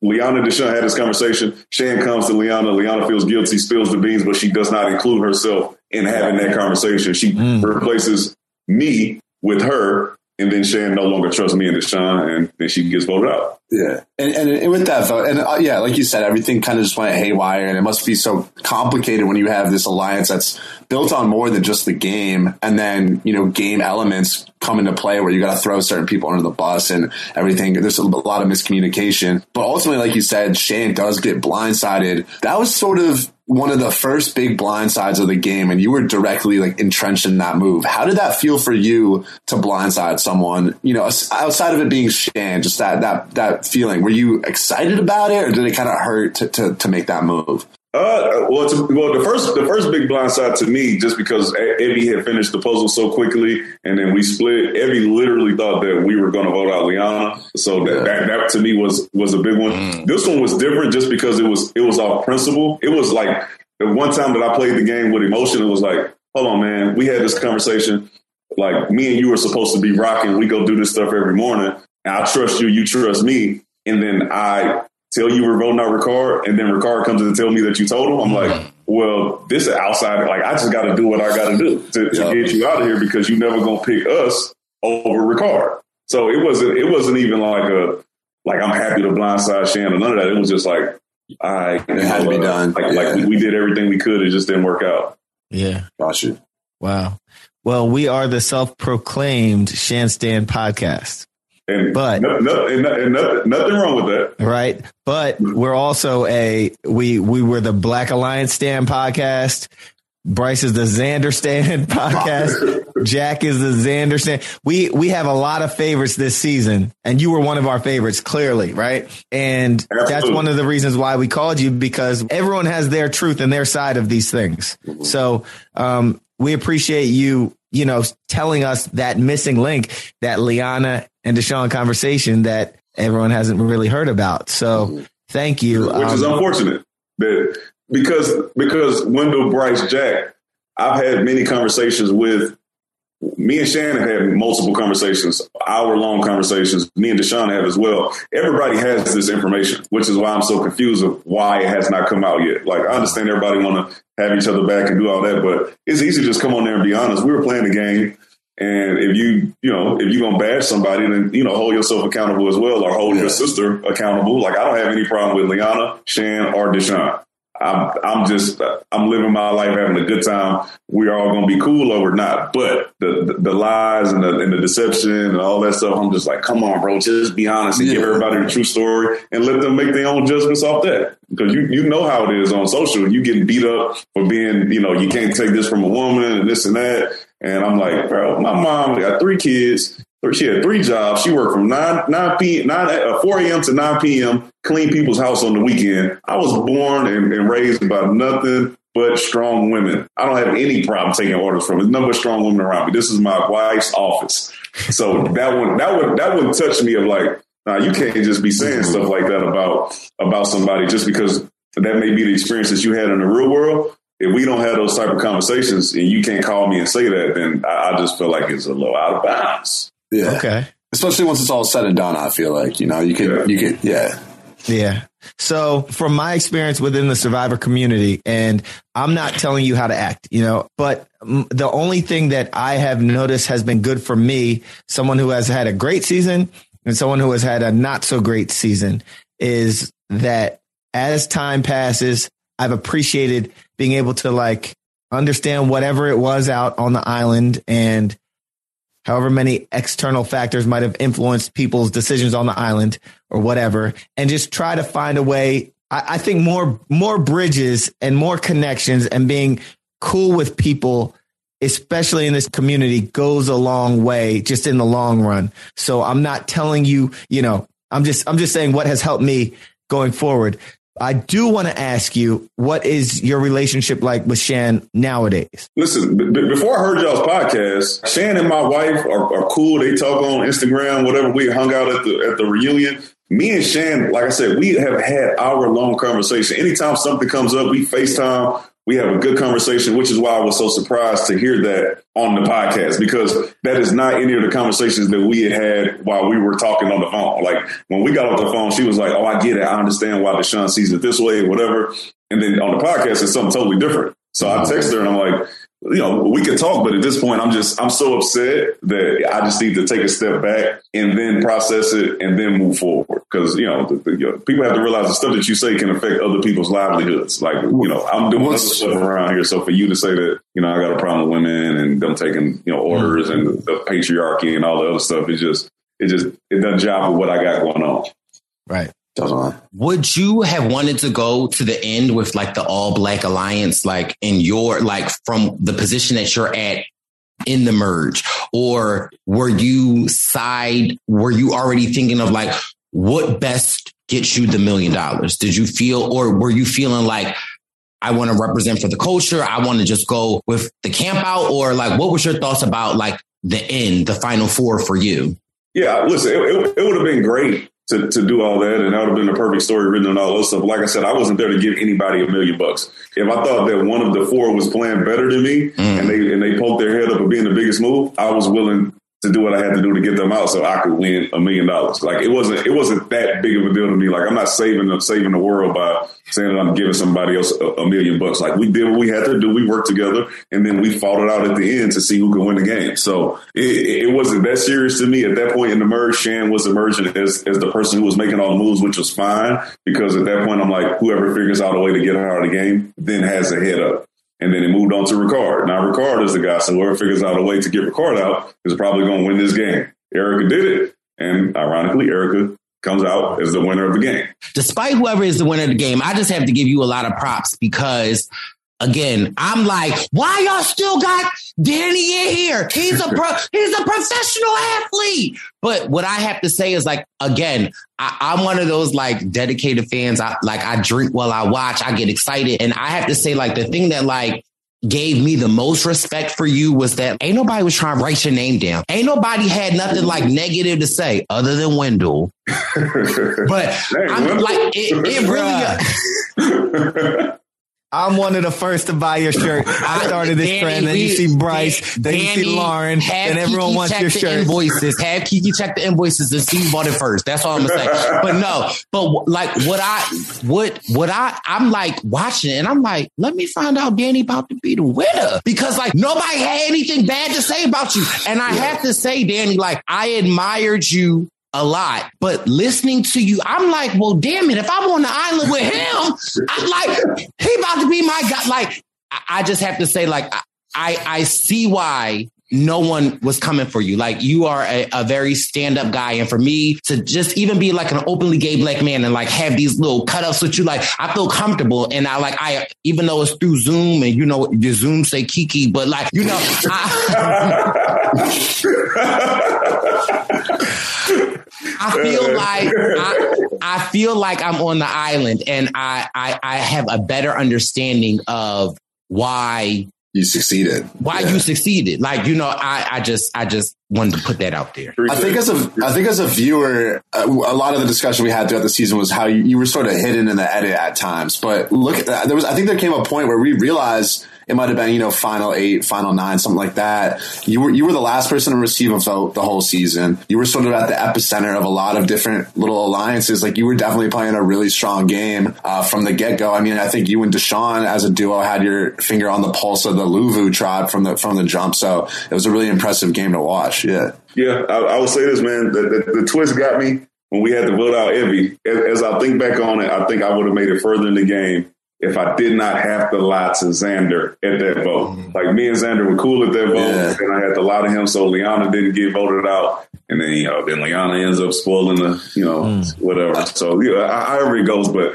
I think that relationship would have been something that would have carried me a little further. Yeah, I got to ask you. I, I, gotta ask real quick, as a good friend of Xander's, uh, I'd love to hear a little bit more about you know hitting that merge beach with him and how you guys created that relationship and what it was like between the two of you. Yes, I, I think me, me and Xander started just on a, like a we were we were doing the marooning and he was trying to get one of the pedals and I was and I bumped him a little bit to let him know that this is going to be a physical game and I'm not letting him get by. So when we got to the top of the trek, he was like, Hey man, I really respect like how you came to play, man. You, you know what I'm saying? You bring it. And I was like, Oh yeah, man, look, look, you like the physical dude as well. If we ever get to the same beach, then, then we can definitely lock it in and work together. As soon as we get to the beach, I'm, I'm thinking that we're, we're cool. We're able to work and it works out for us because he ends up being safe. And we just kind of continued to have those type of conversations on like real life stuff. He's like, I'm from Chicago. He hadn't told me that he was like making an app or doing any of that stuff yet. So I'm just like thinking of him as a young 20 year old who might want to find his way in Shot Town. I played for the Bears. I'm like, listen, we get out of here. You know what I'm saying? I know people in Chicago. If you need something,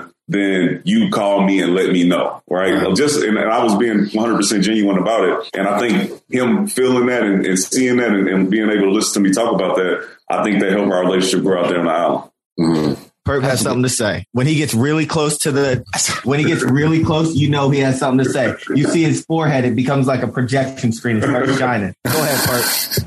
You know anybody in Philly, Danny? Like you. I don't, I don't, I don't know anybody in Philly because I don't frequent Philly like that because that's that's just you know two people in Philly. Stop playing, Danny. I'll, I'll be at, I'll be at, uh, at one of y'all events. I'll be, I'll come to an event. Oh, let's go. Not an exclusive. All right, oh. all right, all right. Y'all, they, they, look lit now. They look oh, lit. I like to have a good time. Yeah, People right. love the Bryson one and Jack presents. oh, what? Okay. Jack, Jack are, are, you getting in on these on these events next season? We we might have to do a Jack and Sam presents Chicago. I don't know because we're both out here. Look at Brice's face; he's sick. Brice we'll, is sick. We'll cut y'all in on the. Uh, we'll give y'all ninety percent of the profits. oh man, yeah, Danny. How old were you when you got on? Like when you were on the island? How old were you? Uh, thirty three. 33? 33. I just turned 33 because we left March 20th and I turned 33 on March 10th. Oh, wow. You're older than me. I didn't realize that. Brice is the oldest one on this podcast. Don't do that. Don't. Um, do Brice is in his uh, early to late 50s. 20s. Come on, but, Brice. Well, you got your hairline still good, though. Listen, you, is it? you, you say it. Take a, Brice. Anyway, like so we're on to the next question because uh, okay, what okay, not okay. about to do. Okay. No, no, no, no, no, no. Okay, as I was saying, Danny, so you got on at 33. That's when I was on Ghost Island.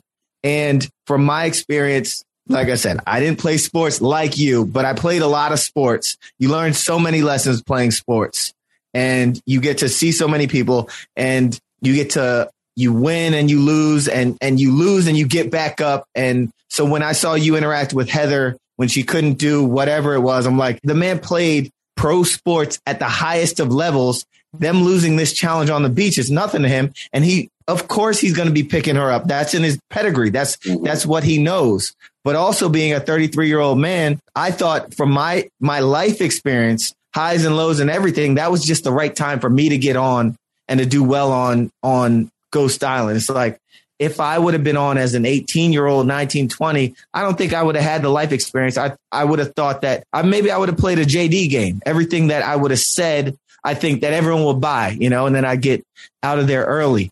Um, you made it far. You played a great game. You had all of these great connections with everybody, but you know, there's only one winner. And ultimately down the line, you got, you got blind, uh, not blindsided, but you got voted out.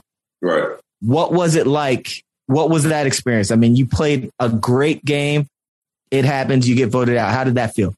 Listen, by, by the time I got voted out, I was okay. I, I, had been through the ups and downs. The hourglass twister hit me. I felt like I fought a good fight. I was trying to get Ricard out, and if I was going to die trying to get Ricard out, the person I thought was the biggest threat, I was okay with that. No other way would I've been okay with it, but I was good with it. And then on top of that, I had I, I had come to, to to terms with with something that was way bigger than the game, with as far as me being able to forgive my father and forgive myself. So I was I was cool to walk out of there with without winning. Now, would I like to win? Absolutely. Uh, like like I, I didn't I wasn't giving up a million bucks, but I think it's I think that makes sense to what you said, which is how I wanted to go into the game. The survivor, anybody who listens, all right, survivor. At the end of the day, is about people. You can go into it whatever whatever game plan you have because you watched a lot of seasons. You can do the shields, you can do the goats, whatever. Come with the lingo, but you cannot implement any of those plans unless you know people. Learn learn people, get some life experience, hang around different types of people so you can see how they interact, see how they uh, respond to adversity. Like seeing people respond to adversity will tell you everything you need to know about them. Seeing how they respond in pressure situations will tell you everything you need to know about a person. If you're able to sit back and realize that that's what's going on, you can learn a lot about people. And that that's the game. Social experiment, man. Just just figuring out what people what people are doing, what they're thinking, reading the room. That's that's the biggest parts of success in Survivor. And Erika Erika had that at the end. She she was she's been in those buildings and those in those meetings to where she was reading the room and seeing how people felt about her and what they thought about her, and then she was able to hop out and be like, "Hi, I'm the boss." Mm, yeah, so it, it, it helped her.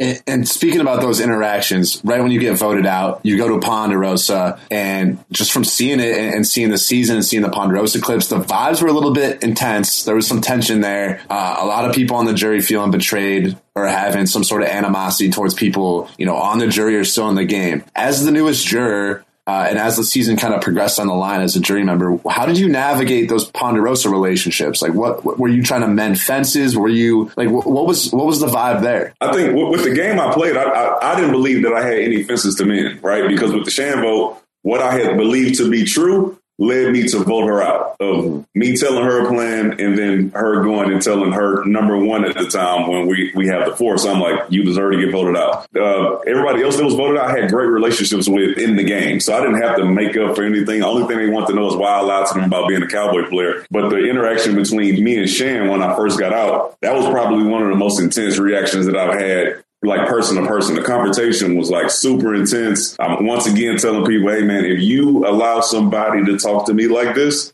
then I can buy my own plane ticket home because what you're going to do is you're going to put me in a situation to where now I have to raise my voice and look like I'm being the man that's talking crazy to a woman. Like it got to, to that, but within like an hour, we were able to calm down and we had the conversation and everybody was fine. The next day, she comes up and tells me that Liana told whatever, and we all are able to kumbaya. Uh, Deshawn didn't get that moment, which is why he he got handled at uh mm. at, at, tribal council, which was unfortunate. Um, but navigating that was easy. Like outside of the Shan and Liana thing, we were all drinking, having a good time, eating Snickers and smoking cigars for for the rest of the time we were at Ponderosa. Was there anything we didn't see at that final tribal that is worth noting? Uh, I, I, will say that I, I, think they showed the question with Deshawn and, and Shan, her asking him if, if, like she used the movement to get her to whatever. Uh, they showed that uh, Xander was asked a question. I will not say by who that I thought was also along those lines of being out of bounds and not allowing these guys to be able to to explain how they played the game because now they have to defend their character. Mm. It was something along the line of like like do you underestimate women of color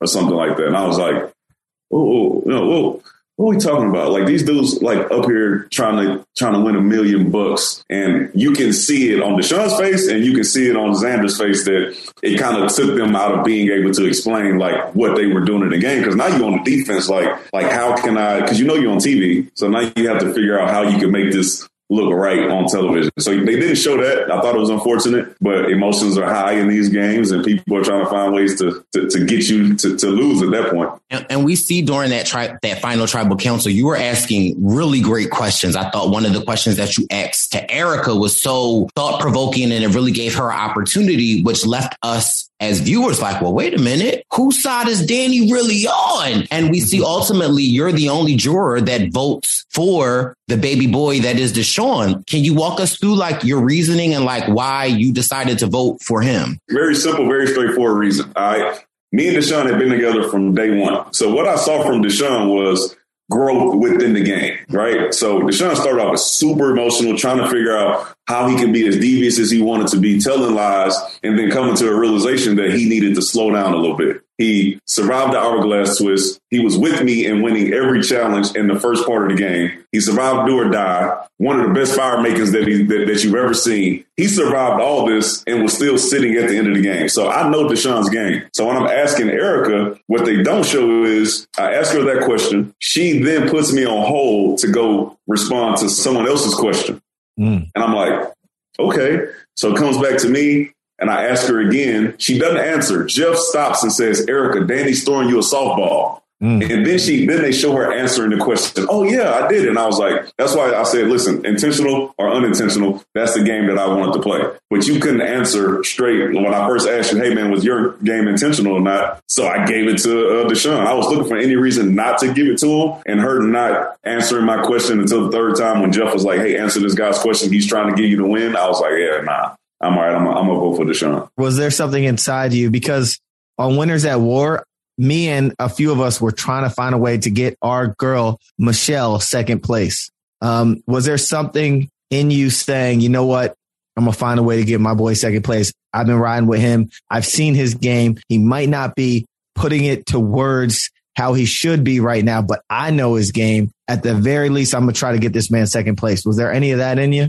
I, I'm a, I'm gonna be straight up honest with you. Thinking about, I wasn't even thinking about how like you winning second place or how they how they divvied that up at the end. Like I, I wasn't even I didn't remember like the prize money that was shown. It had nothing to do with that. It was literally like I know what he did, Eric. I need to know what you did, and since you can't tell me, and I'm gonna vote for Deshawn. What what I will say, being fair, also went into it was I saw what was happening to to Deshawn and Xander on that thing. So I know they weren't going to be able to explain themselves. So I could only go off what I knew that they did in order for me to place my vote. Were there politics on Ponderosa as far as people pulling people one way or another as, as far as the vote? Because, you know, people are on, on Ponderosa for however long and trickling in there and talking about people's games. And, um, you know, there could be strong personalities leaning one way and convincing people one way.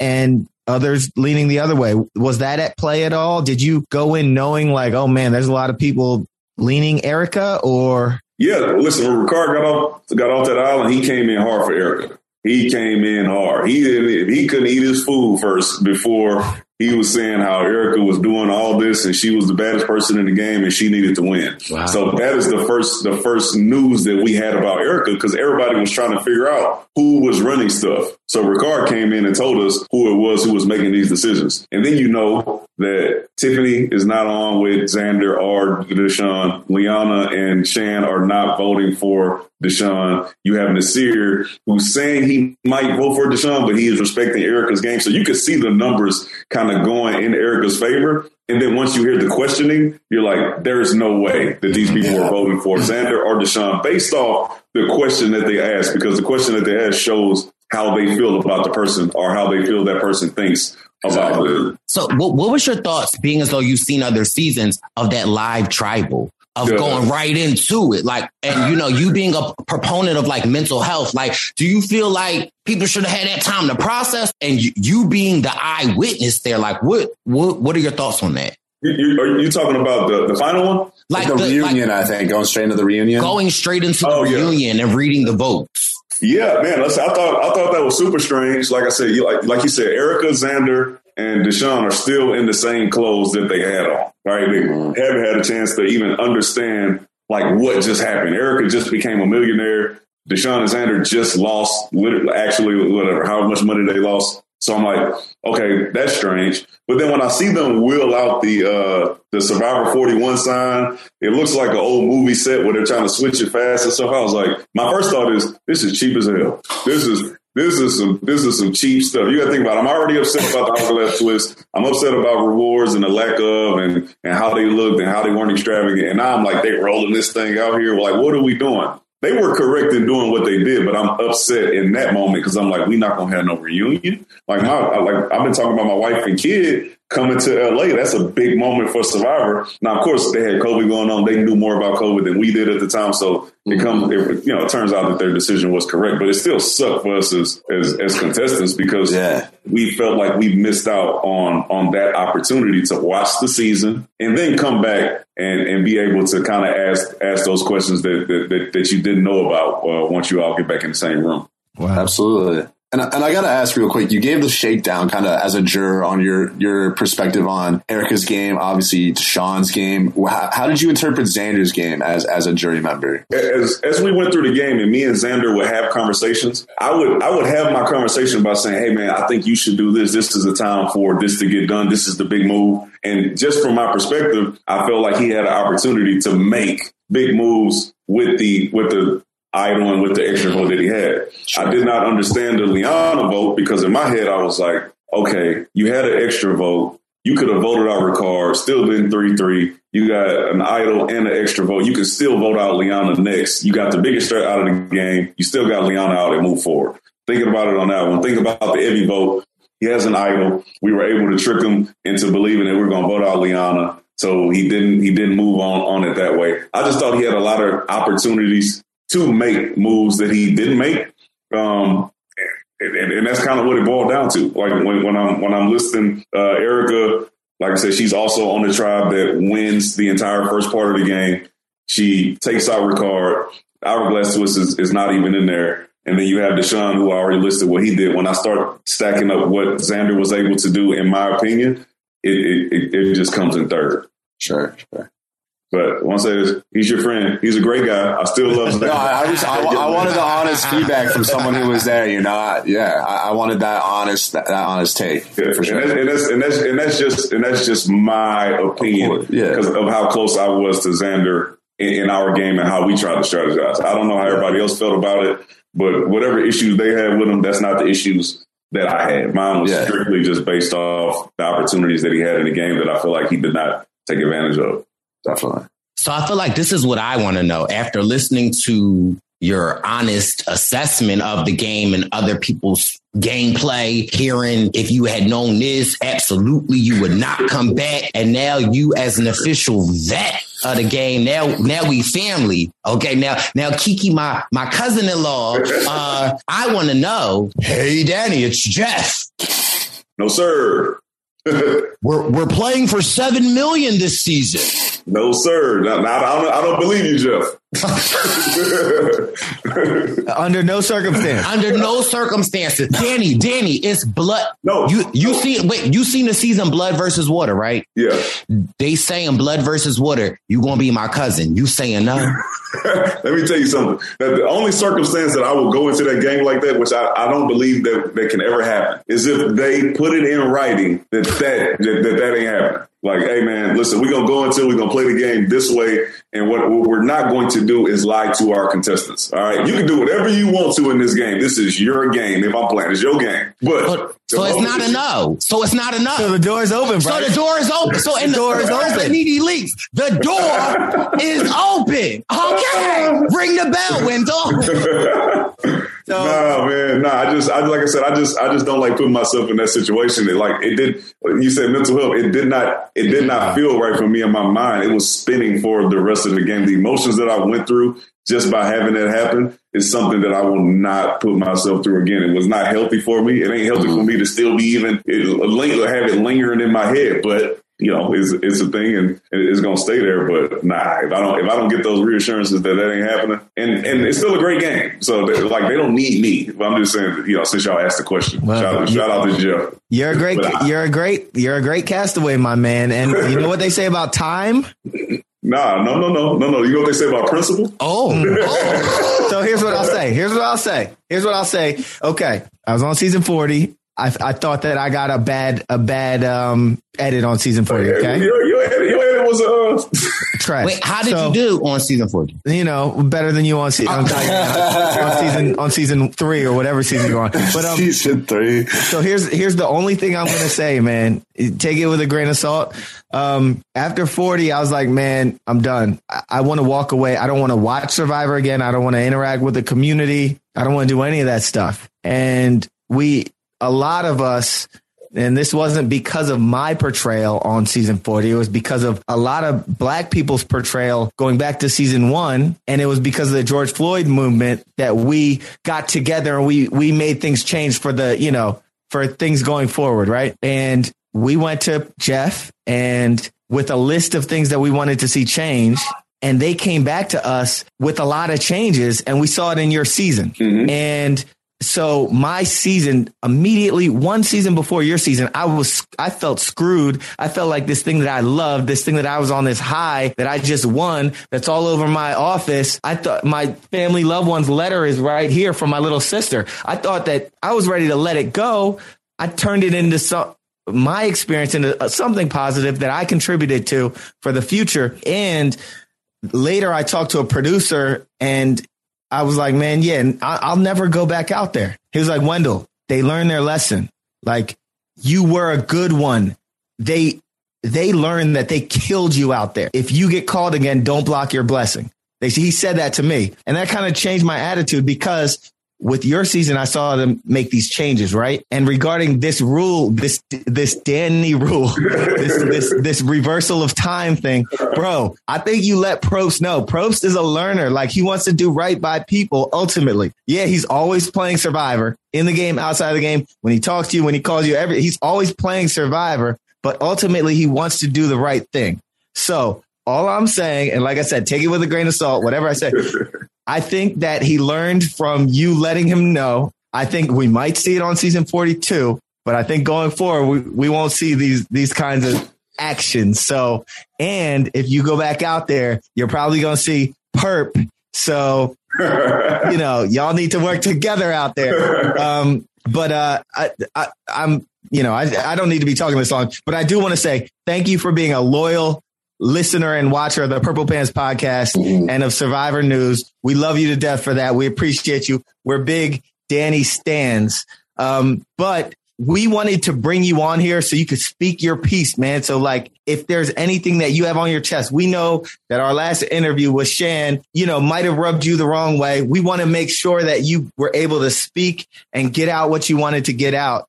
So we just want to open the floor to you. Yeah, I'll, I'll say this. I, I, think it was covered. I, like, I just want to reiterate that it's it, it, can be her, her her feelings or thoughts that the reason that me and Deshawn voted her out was because we didn't want to take orders from her or have her be the leader. And I and I'm and I and I gotta say for me that that is totally untrue.